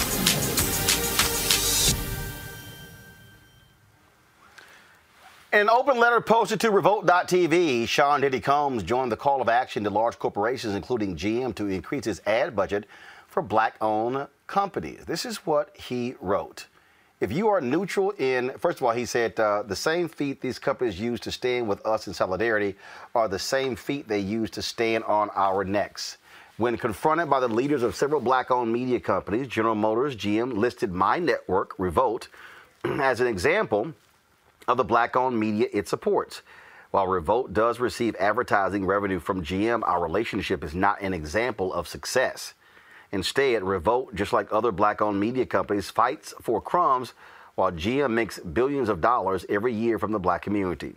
Exposing GM's historic refusal to fairly invest in black owned media is not an assassination of character, it's exposing the way GM and many other advertisers have always treated us. No longer can corporate America uh, manipulate our community into believing that incremental progress is acceptable action. Corporations like General Motors have exploited our culture, undermined our power, and excluded black entrepreneurs from participating in the value created by black consumers. In 2019, brands spent $239 billion on advertising. Less than 1% of that was invested in black owned media companies. Out of the roughly $3 billion General Motors spent on advertising, we estimate we estimate only 10 million was invested in black owned media. Only 10 million out of 3 billion.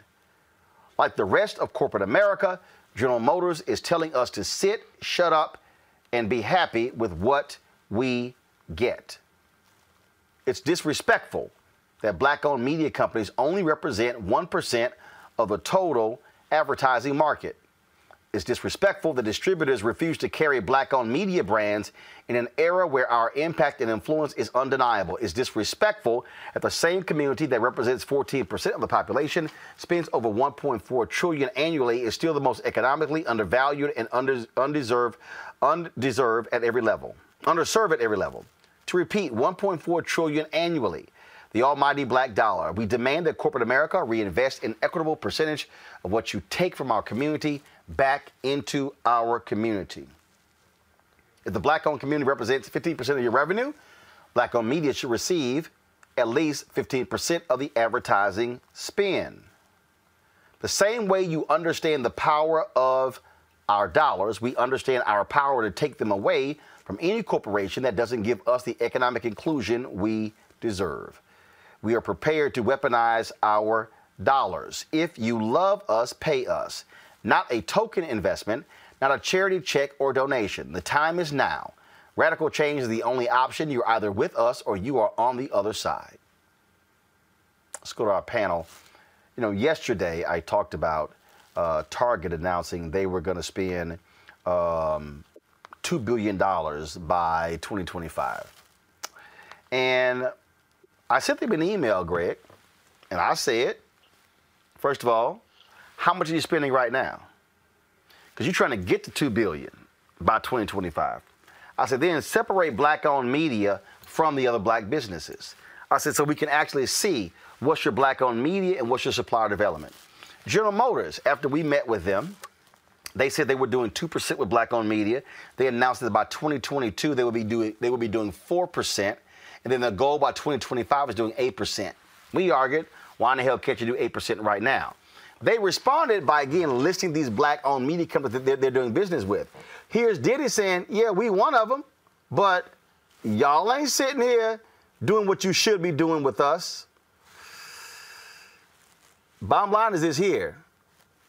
The only way to force these people to the table is going back to April 3rd, 1968, when Dr. King said we must redistribute the pain. You're right, Roland. Um, and you've walked us through on several occasions how Diddy ended up with Revolt TV in the first place. Hell, it had something to do with that Viacom merger, right? And uh, we see Byron Allen saying that he merging from a meeting with Viacom over some negotiations. No details were disclosed. But this is where it's critical for us to understand this at a deeper level just like I'm often, you know, often say there is no we when we start talking about America. Uh, there is no we often when we start talking about capitalism. See, capitalism has a racial dimension, but please don't mistake race for class. What do I mean by this? This movement, including Diddy's letter, is indicative of the fact that these these corporations are a little nervous. But it's it will be classic capitalism for them to pick a few black folk, and Revolt TV will be one, give them some subsidy and say, see, this is what we're doing. This is very important. This is why I, and, you know, I, am very, I'll be interested to hear uh, Brittany and, and Misha, both y'all on this, because I'm too old. But because I'm a teacher, I know what the young people, a little bit of what they do on social media, and I'm get dip my toe in Twitter. I am cracking up at all these Mace pictures that are coming up in Diddy's feed and people saying, dude, ain't nobody forgot that you're the one that don't pay black artists. So see, Diddy is hell if there's five cents to make. And what capitalists will do is pick out in the class structure a handful of petty bourgeois Negroes, which is why any demand must be equitably distributed around black media. It's those little women-owned companies. It's those little companies. You know, write the check to Roland Martin Unfiltered, but don't mess around and think because Diddy is right on this that he is no different than a clock that is always right at least twice a day. The thing here, to Greg's point there, um, Brittany, about how f- folks try to pick folks off, is when we met with General Motors, we said it should be $200 million a year going to black owned media companies, and we want a 10 year agreement with 5% escalators in the contract. That was on a Monday. Wednesday, because they had not set a meeting. Now we met with the chief marketing officer of General Motors, but they we requested a meeting with the CEO, Mary Barra. They did not schedule that meeting. So an ad was taken out in the Wednesday paper. They got angry that there was a second ad and then canceled the Thursday meeting. On Thursday, General Motors announced their target goals of 4% by 2022, 8% by 2025, but Mary Barra still has not met with us. Now, here's what they have been doing. And see, again, I'll be transparent. They have been calling around trying to meet with us individually. Course. Of course. Um, perfect example. They drastically cut the fun- cut the funding of America Black Film Festival, almost down to zero. Well, a week after our meeting, um, this was posted by Jeff Friday in the American Black Film Festival. They posted this. Go to my computer. Happy to have Cadillac GM Diversity return as a multi year partner for ABFF and ABFF honors. Wow. Now, I know how much they got. And here's the deal they could have gotten more had they negotiated as a collective. Hello. See, what we're trying to tell the other black owned media companies is don't get picked off. Because, see, General Motors has not agreed to our demand. What we said is you're spending X billions of dollars. We want X percentage, 5% of that. We estimate it's uh, come out to be $200 million. They say our numbers are wrong. We say, what's your numbers? They say, well, we can't give you for competitive reasons. Well, don't tell me my number wrong you can't give me the right number. Then we estimated that the black spin was five or six million. They said, your numbers are wrong. What's the right number? We can't check. Well, don't tell my number's wrong. You can't give me the right number. So they've reached out to me for a meeting. And here's my whole deal. I'll meet, but we still want the meeting with the CEO. Because my deal is, why do we have to wait to 2022? Y'all, it's April 2021. The, the upfronts just started.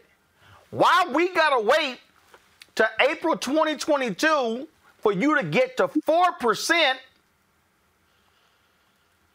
when you can do it right now? Roland, I have to laugh. Um, you you really almost have to laugh. I mean, and, thank you for talking about this. Let, let, me just say, you've been talking about this issue and bringing this important issue um, to the forefront of our community for a long time. And I stand with you um, on this and everybody who's speaking up about this issue because it's time for corporate America to reinvest an equitable percentage of what they take from our community back into our community. We made and continue to make corporate America and the wealth it generates possible without getting a piece of the pie. And you know, when we think of the way that GM responded, it felt so patronizing, right? Like like you said, they want to tell you that all your figures are wrong, but don't want to tell you what the figures the figures are. They, you know, they want to send representatives, but they don't want to they don't want to have you speak to the CEO. They want to give you long-term projections like they don't have the money right this second to fund black-owned media. Hmm. That's a joke. See, it the think that they can continue to incrementally, right? Incrementally give us the funds that are necessary is so, so patronizing and so offensive. But, but, but actually, guess what, Ameshia? They can. Mm-hmm. And the reason that they can is when black people play themselves small. See, and I, I, I've been warning people about this, and I'm trying to get folk to understand what we're talking about. I mean, for instance, y'all show the graphic on Sunday. I'm going to be hosting this uh, where the, there is a group in New Jersey uh, who are uh, doing this. We're going to have this, uh, we're dealing with the racial economic justice in New Jersey. Uh, Reverend Al Sharpton is going to be speaking. Uh, America's richest African American, Rob, Robert Smith, is going to be speaking. John Rogers, Ariel Capital Management. Dr. David Jefferson is going to be speaking uh, as well. Uh, Jennifer Austin is going to be speaking. And what we're dealing with there is what we're trying to walk black people through in New Jersey is that y'all got a Democratic governor and a Democratic legislature. How much money are black people managing when it comes to private equity? What does private equity mean? Pension funds. Where does the money come from pension funds? Public workers. In New Jersey, probably half of those public workers are black and brown. So Wall Street, which is run by pension funds, Silicon Valley's money coming from pension funds, all of that is being driven by black workers. Hmm. And black folks are not able to invest the very pension funds as they money. Hmm. So for the people who are watching me, who are sitting there going, man, why you keep talking about this? Because I'm trying to show y'all how America is running. Stop talking about what white folks did to black people in slavery and look that you are in economic slavery today. Mm. This is simply slavery without shackles. Mm. The average spend of corporate America is 1% on black media. The average Silicon Valley company has 1 to 2% of black employees. Y'all, are y'all hearing the consistent 1 to 2, 1 to 2? And so, what they do, Ameshia, is they then say, let's go cut a memorandum of understanding with civil rights groups. Hmm. And let me be clear I have respect for our civil rights groups, but the NAACP ain't a black owned company. The National Urban League ain't a black owned company. NAACP Legal Defense Fund, National Action Network, Rainbow Push, I can go on, Black Lives Matter, Until Freedom, got respect for all of them, but not now one of them are black owned companies. So don't run out and cut deals with black owned, with black civil rights organizations. Give them dollars for tables. If you invest in contracts for black people, we can buy the own goddamn table. You- You're, you're absolutely right, Roland. I think that you have perfectly laid out the roadmap of what we've seen for a very long time. This isn't a new strategy. Corporations have been doing this for a very long time. They have chosen to invest in in tables, but also to get their name on the back of a policy document in, in, in a policy book that is handed handed out at said events um, for the Urban League, for the NAACP, for other for other you know legacy organizations. The frustration here, I, I, think, and you again poise this well, is that the Black community has not up against it. You have been someone who has spoken about the need to have investments in Black media for a very long time. And I think that the more we see them kick the can down the road, the more that we see these um, these these large scale uh, organizations, these large scale private sector companies who make a ton of money off of Black interests and Black people and exploit a lot of a, a lot of us not only in the commercials but also in the the Black music that they use to drive the commercials and everything else that they're getting from our community. Don't give back. And it's frustrating because I think that it's been framed as they're you know helping in these incremental crumbs again going back to these civil rights organizations but also um, you said something else that I, I think needs to be elevated uh, when you talked about the the picking off of certain groups what these uh, what these companies do and do well is pit black uh, black businesses against each other because they know that somebody is going to take the money so they're going to have the calls, they're going to send out the emails. They're, then they're going to list those few that did accept. Because meanwhile, they are not trying to elevate to the, the amounts that they should be giving, the percentages that should be going out to black media, but also other, you know, black small businesses and things like that. This these are conversations they're not having because they're not trying. They want to do is elevate and showcase essentially they want to elevate and showcase one thing and that is a very small, very finite amount that they are giving out to uh, to to these groups that they are preconditioned to do. These aren't they, they, typically give to the exact same people every time, and those people will talk about them in, in grave terms and about how great they are. We've seen this again, time and time again, and now they're asking now black black people, black voters are asking them not only to be more intuitive when it comes to stepping up against things like voter disenfranchisement, but also where does the money reside? Why are you not investing in these small businesses? Why aren't you investing in black people? Why aren't you investing in the engagement of our economy? Because it is important. It's one of those things, it is the key marker of the civil rights movement that is often forgotten about. We talk about education, we talk about voting rights, we talk about um, we, we talk about so many things engaged around what Dr. King spoke about specifically, but we don't often talk about the economic goals that we have yet to meet that marker has not moved the needle at all since 1964. So I think that this is something that we really need to dredge down on and something that we need to hold these private sector groups accountable for. So let, let me speak to this right now because, again, some folk don't know who they talking to and they don't know what they're talking about. So I got some smart ass on you on YouTube call himself Truth Seeker. Economic slavery correct. So why isn't demanding reparations your number one agenda? Mr. Martin, you are speaking truth about none of these black-owned companies, though fake corporate social activists. So, truth seeker, let me check your ass. Where are you going to get reparations from? Mm. The political process. How many votes do you need in the House? 218. How many votes are you going to need in the Senate? 60. Let's say the president vetoes it. How many votes you going to need in the House? Hmm two thirds. How many you gonna need in the Senate? Two thirds.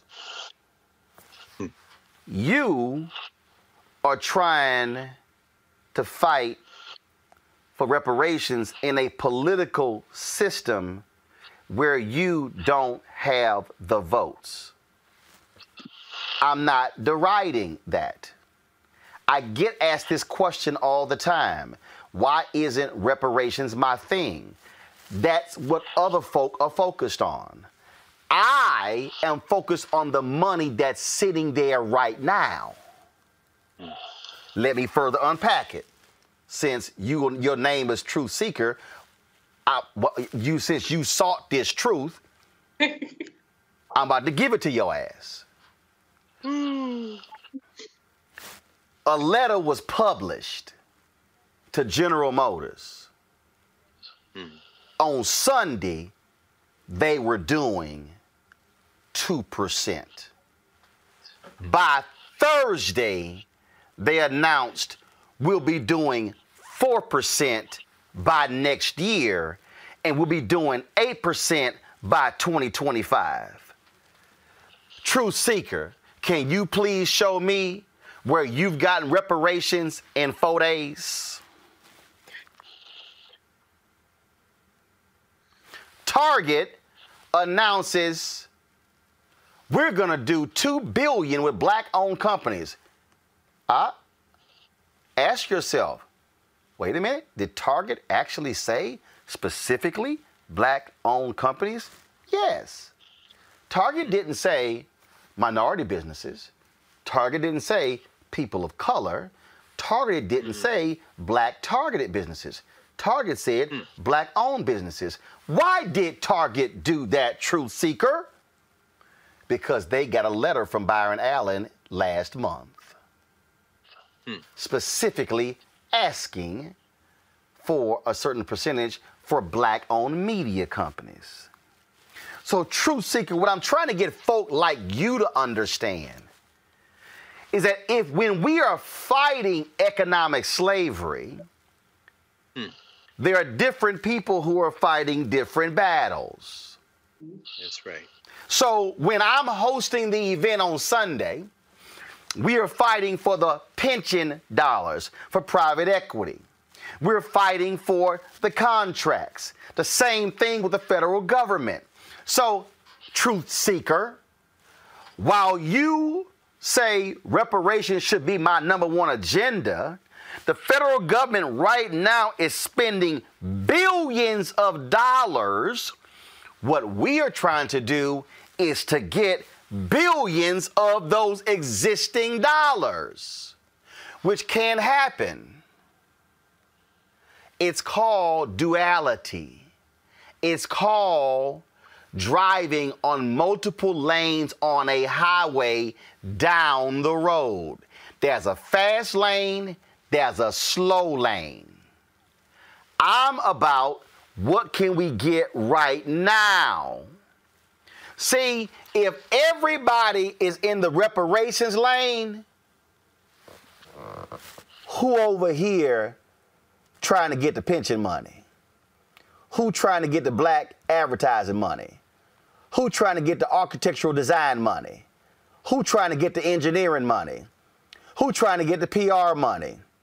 Who trying to get the construction money? Who trying to get the fiber optics money? Who trying to get the, uh, the laying of lines money? Who? See, some of y'all need to learn to stop playing checkers and play chess. Some of y'all need to learn how to play complex games and leave grown ass people alone who are trying to educate y'all on really what's going on. See, while y'all sitting here playing games on the pension fund side, what you don't understand is that's where venture capitalists get their money to invest in companies. So here we are as black folk trying to convince the venture capitalists why aren't y'all investing in black businesses when I'm gonna go to the source of the money of the venture capitalist? Because guess what?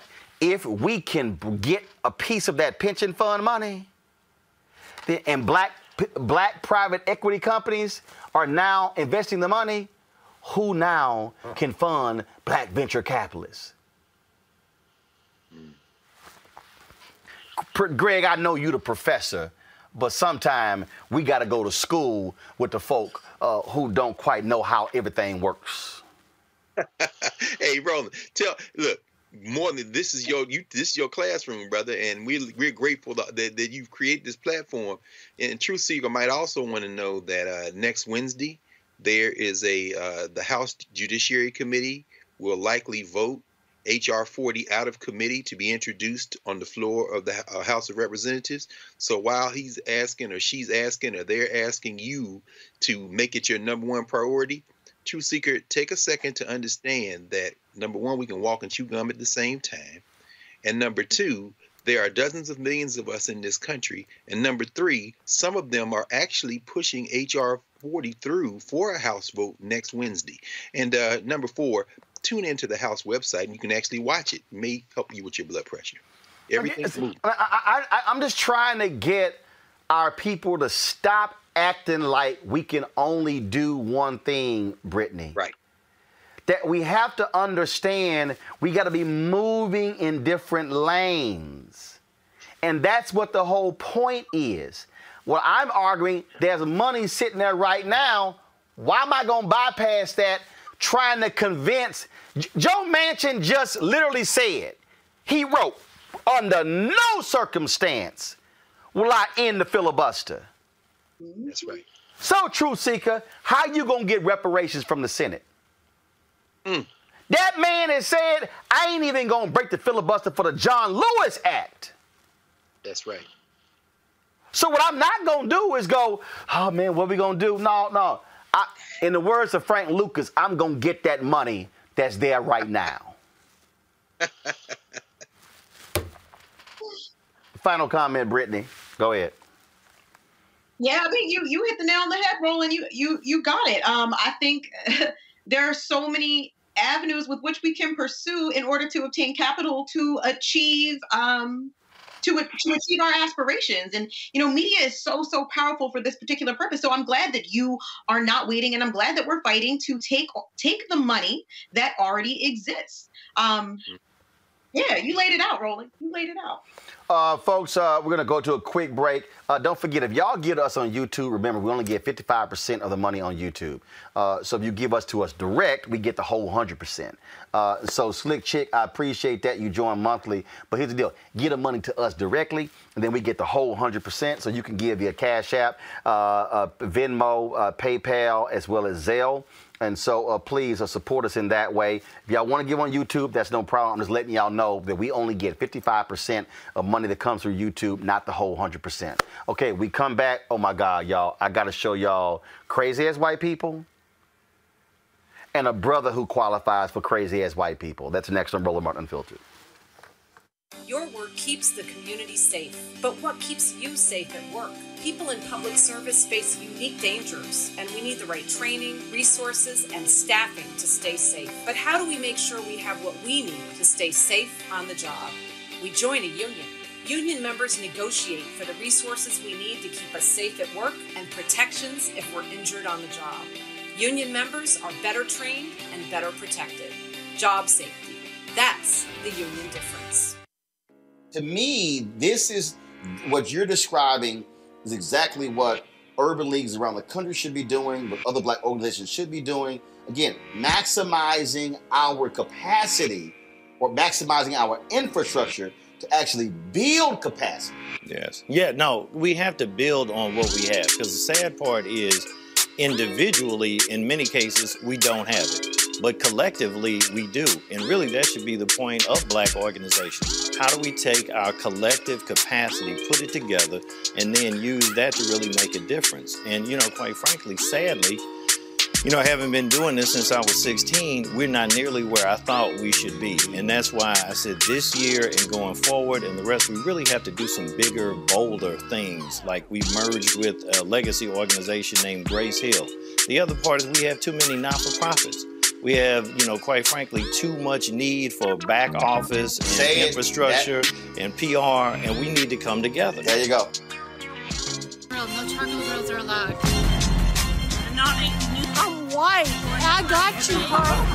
Um, illegally selling water without a permit on my property. Whoa! Hey! Give us your right. You don't live here. I'm uncomfortable.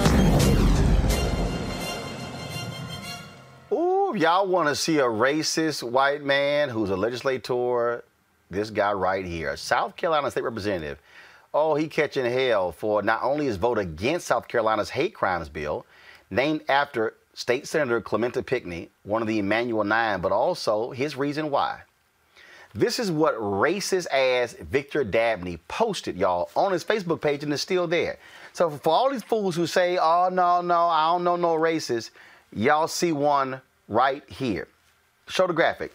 Hello, Patriots. Many of you have asked me recently about my experience so far in the State House. What is it like? What are the issues being discussed?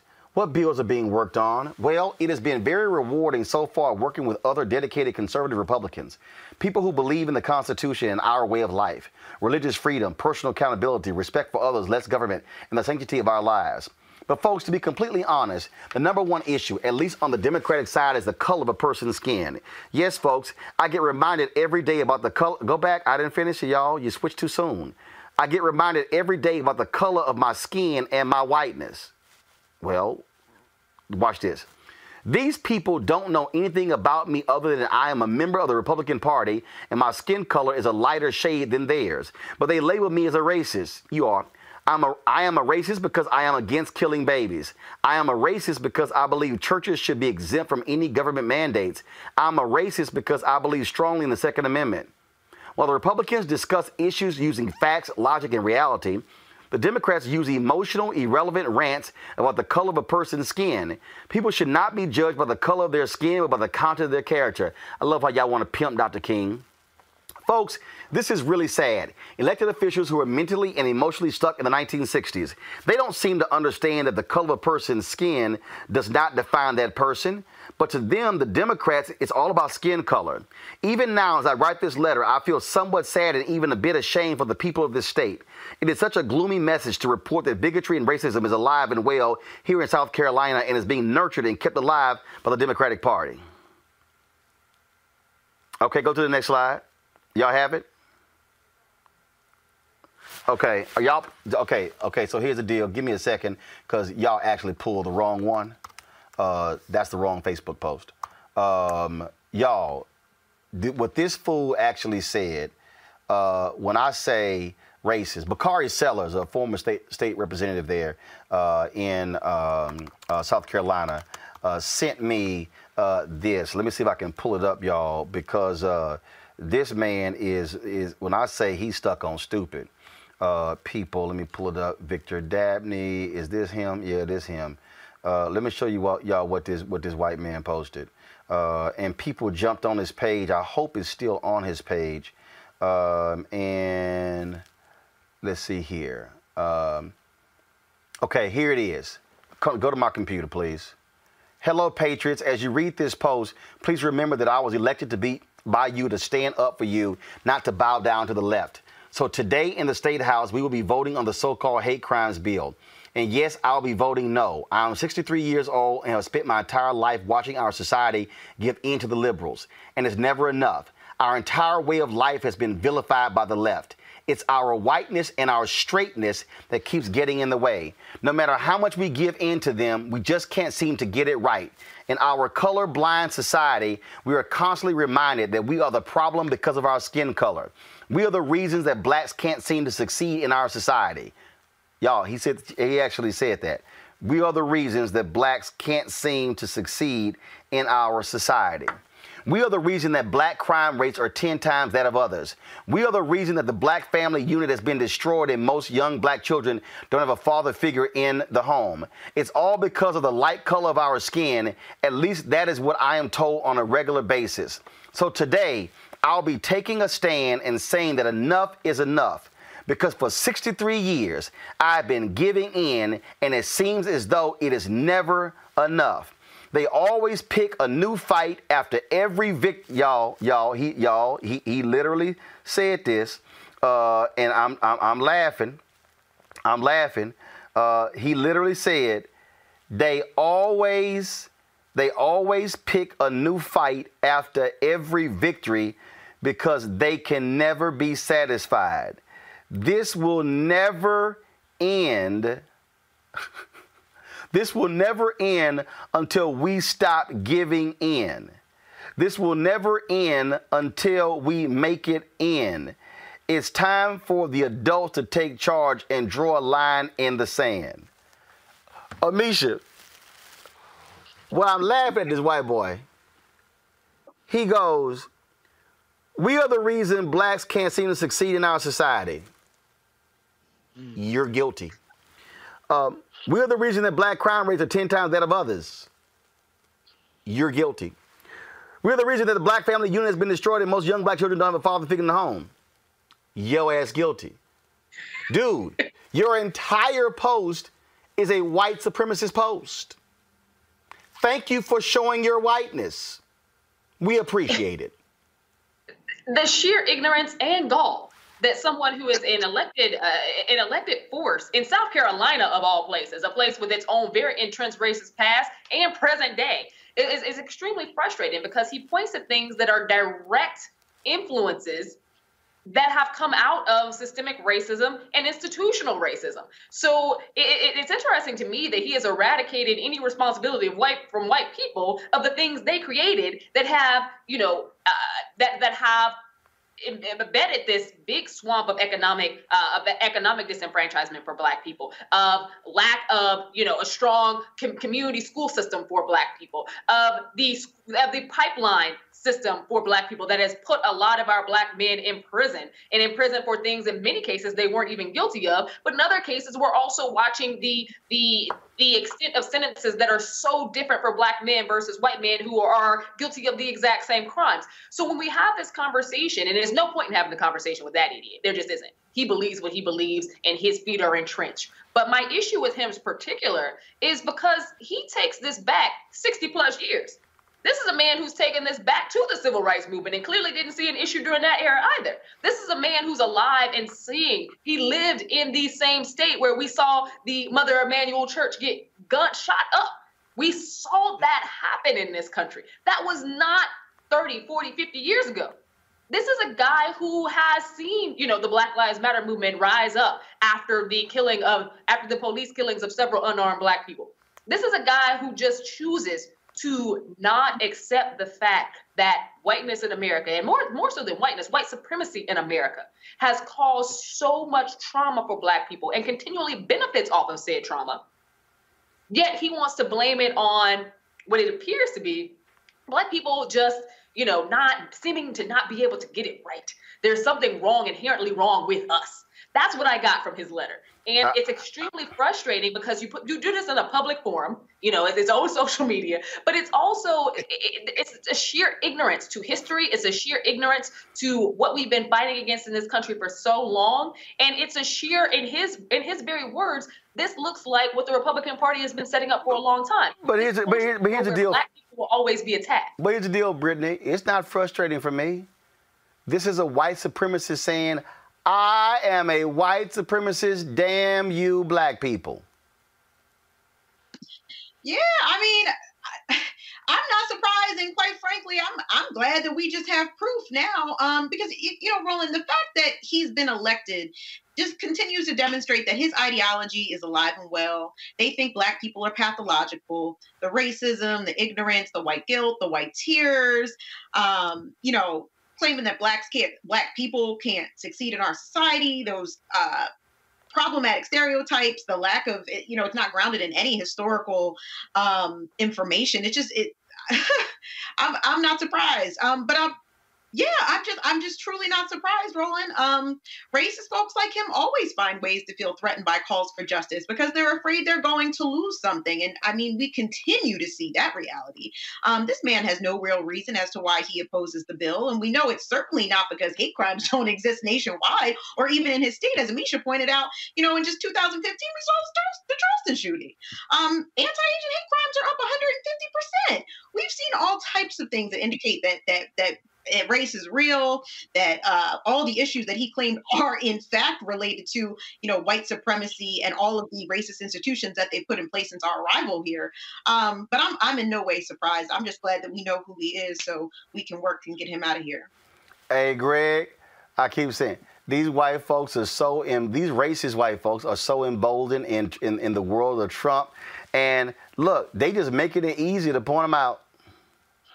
No question. Well, it's unanimous tonight, as we would expect it to be. We're all in agreement. We're grateful.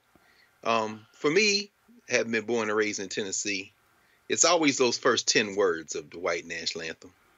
Oh, I wish I were in the land of cotton.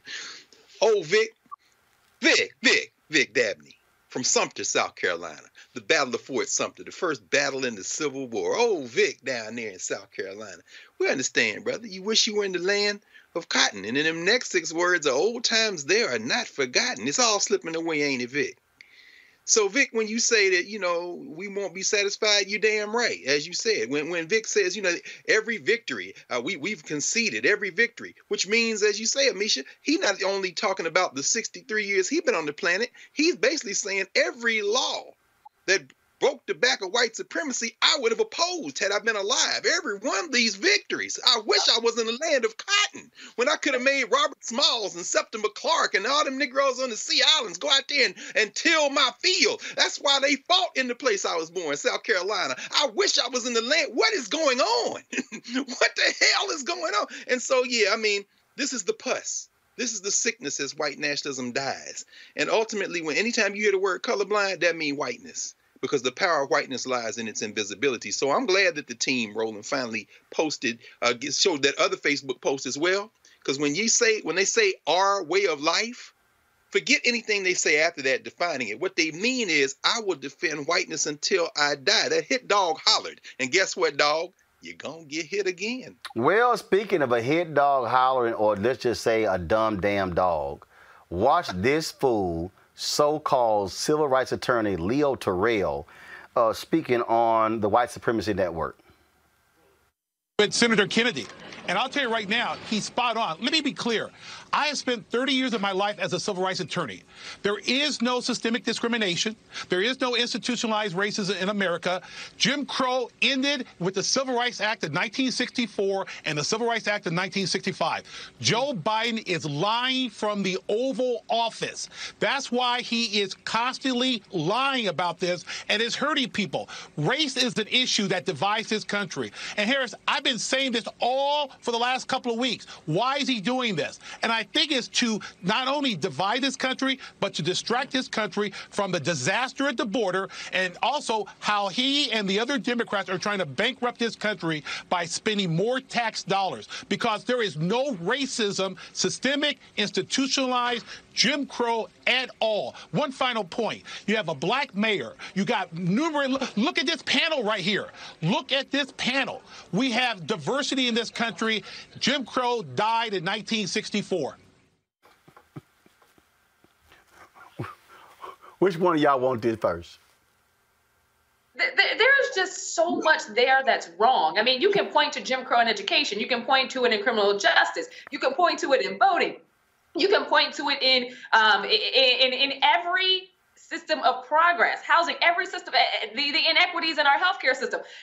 Everything this nation is built on, every ticker point of success, we can point to the fact that Jim Crow has eradicated it for Black people. That's not a thing of the past. That's a thing that we continually face every single day in this country. That's something that Joe Biden should be speaking out on. That's something that Republicans should be speaking out on too. It's not something that should just be the water should just be carried by liberals or by you know or, or by members of the democratic party or just by black people. It's a frustration to me that you know and, and i'm not surprised by this at all that fox chooses a black man to get on and say something completely ridiculous while being flanked, flanked by tomi lahren and kayleigh mcenany. At the end of the day the frustration here is that one he's buying this hook, line, and sinker because he's trying to sell it. And as a black man, he thinks he, you know, white people love it when they can get a black person to say something completely ignorant that supports their white supremacist notions.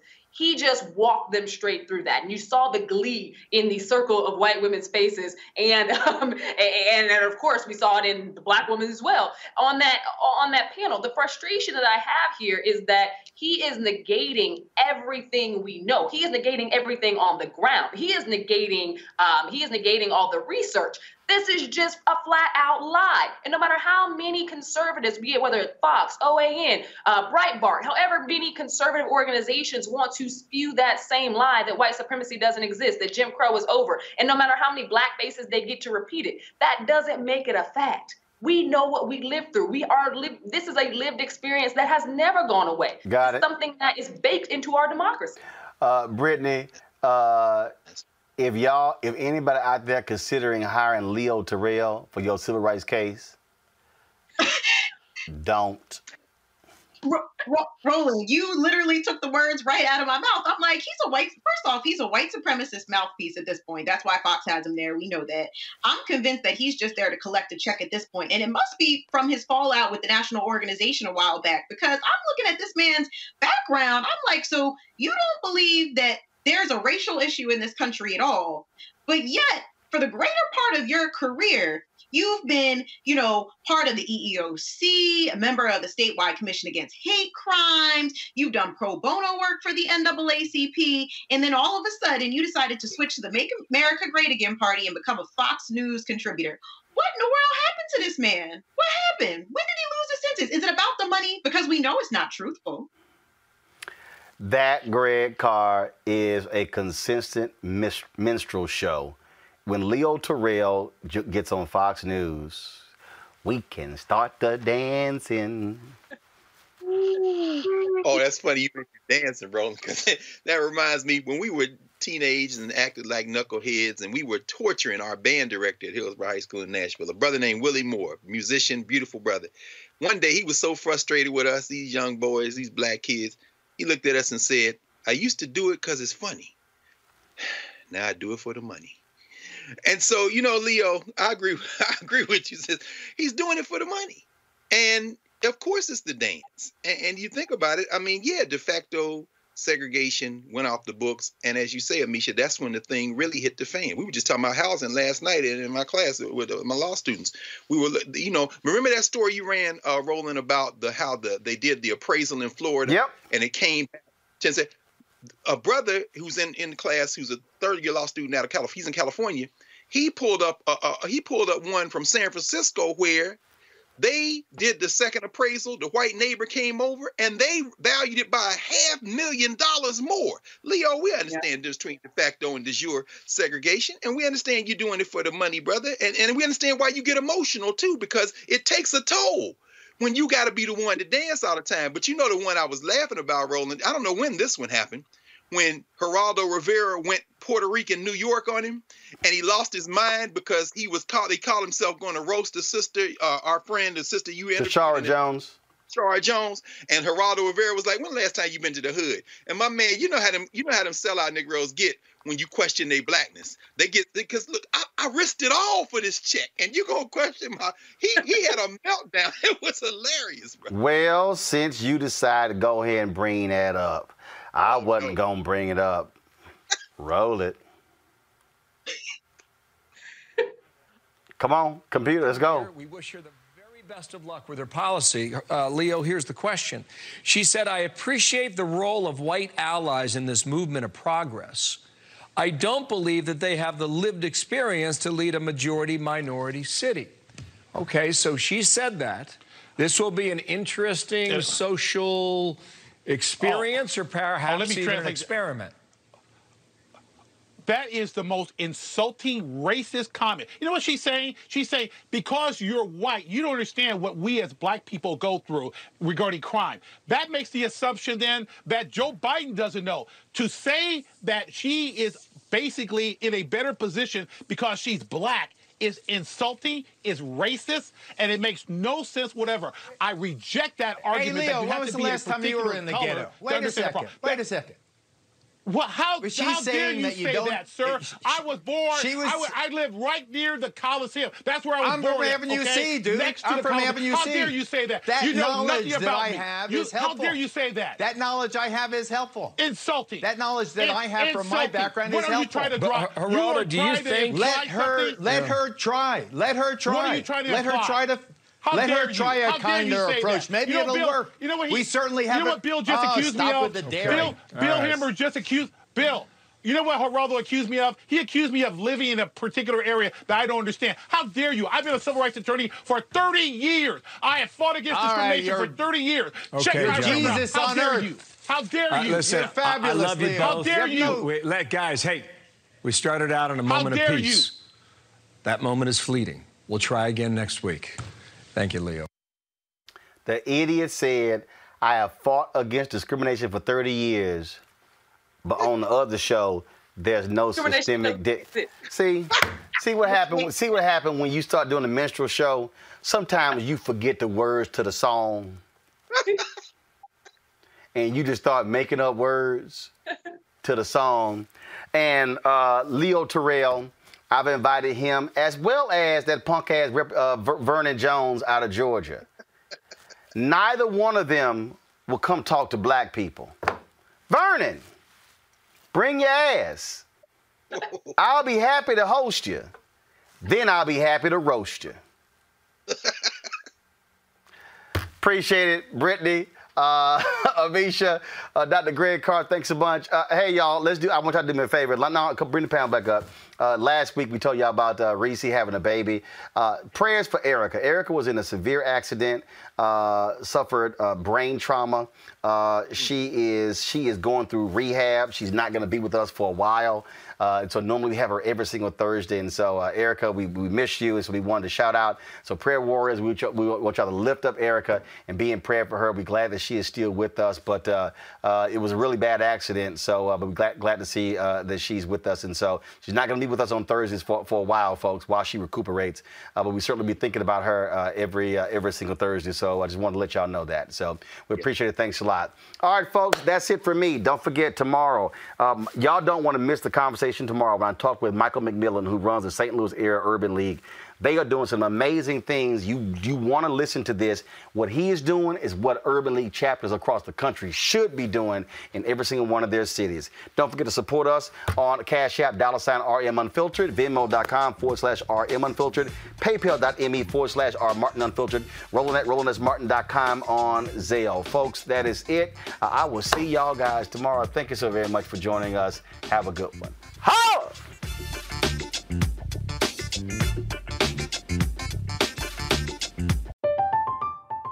I'm Katya Adler, host of The Global Story. Over the last 25 years, I've covered conflicts in the Middle East, political and economic crises in Europe, drug cartels in Mexico. Now I'm covering the stories behind the news all over the world in conversation with those who break it. Join me Monday to Friday to find out what's happening, why, and what it all means. Follow The Global Story from the BBC wherever you listen to podcasts.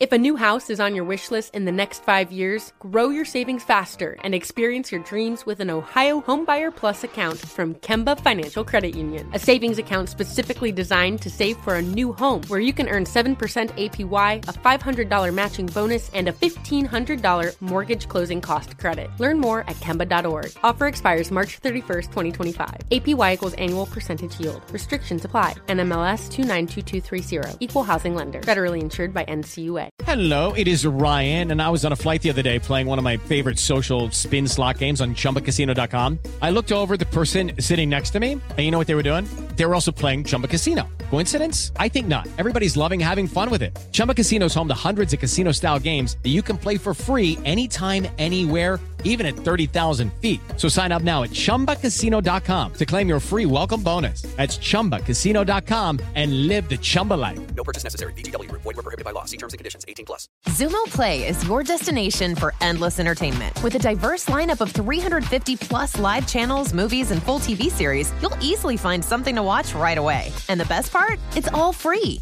Love music? Get lost in the 90s with iHeart 90s. Dance away with hip hop beats and more on the iHeartRadio channels. No logins, no signups, no accounts, no hassle. So what are you waiting for? Start streaming at play.xumo.com or download from the app and Google Play stores today. All you can stream with Xumo Play.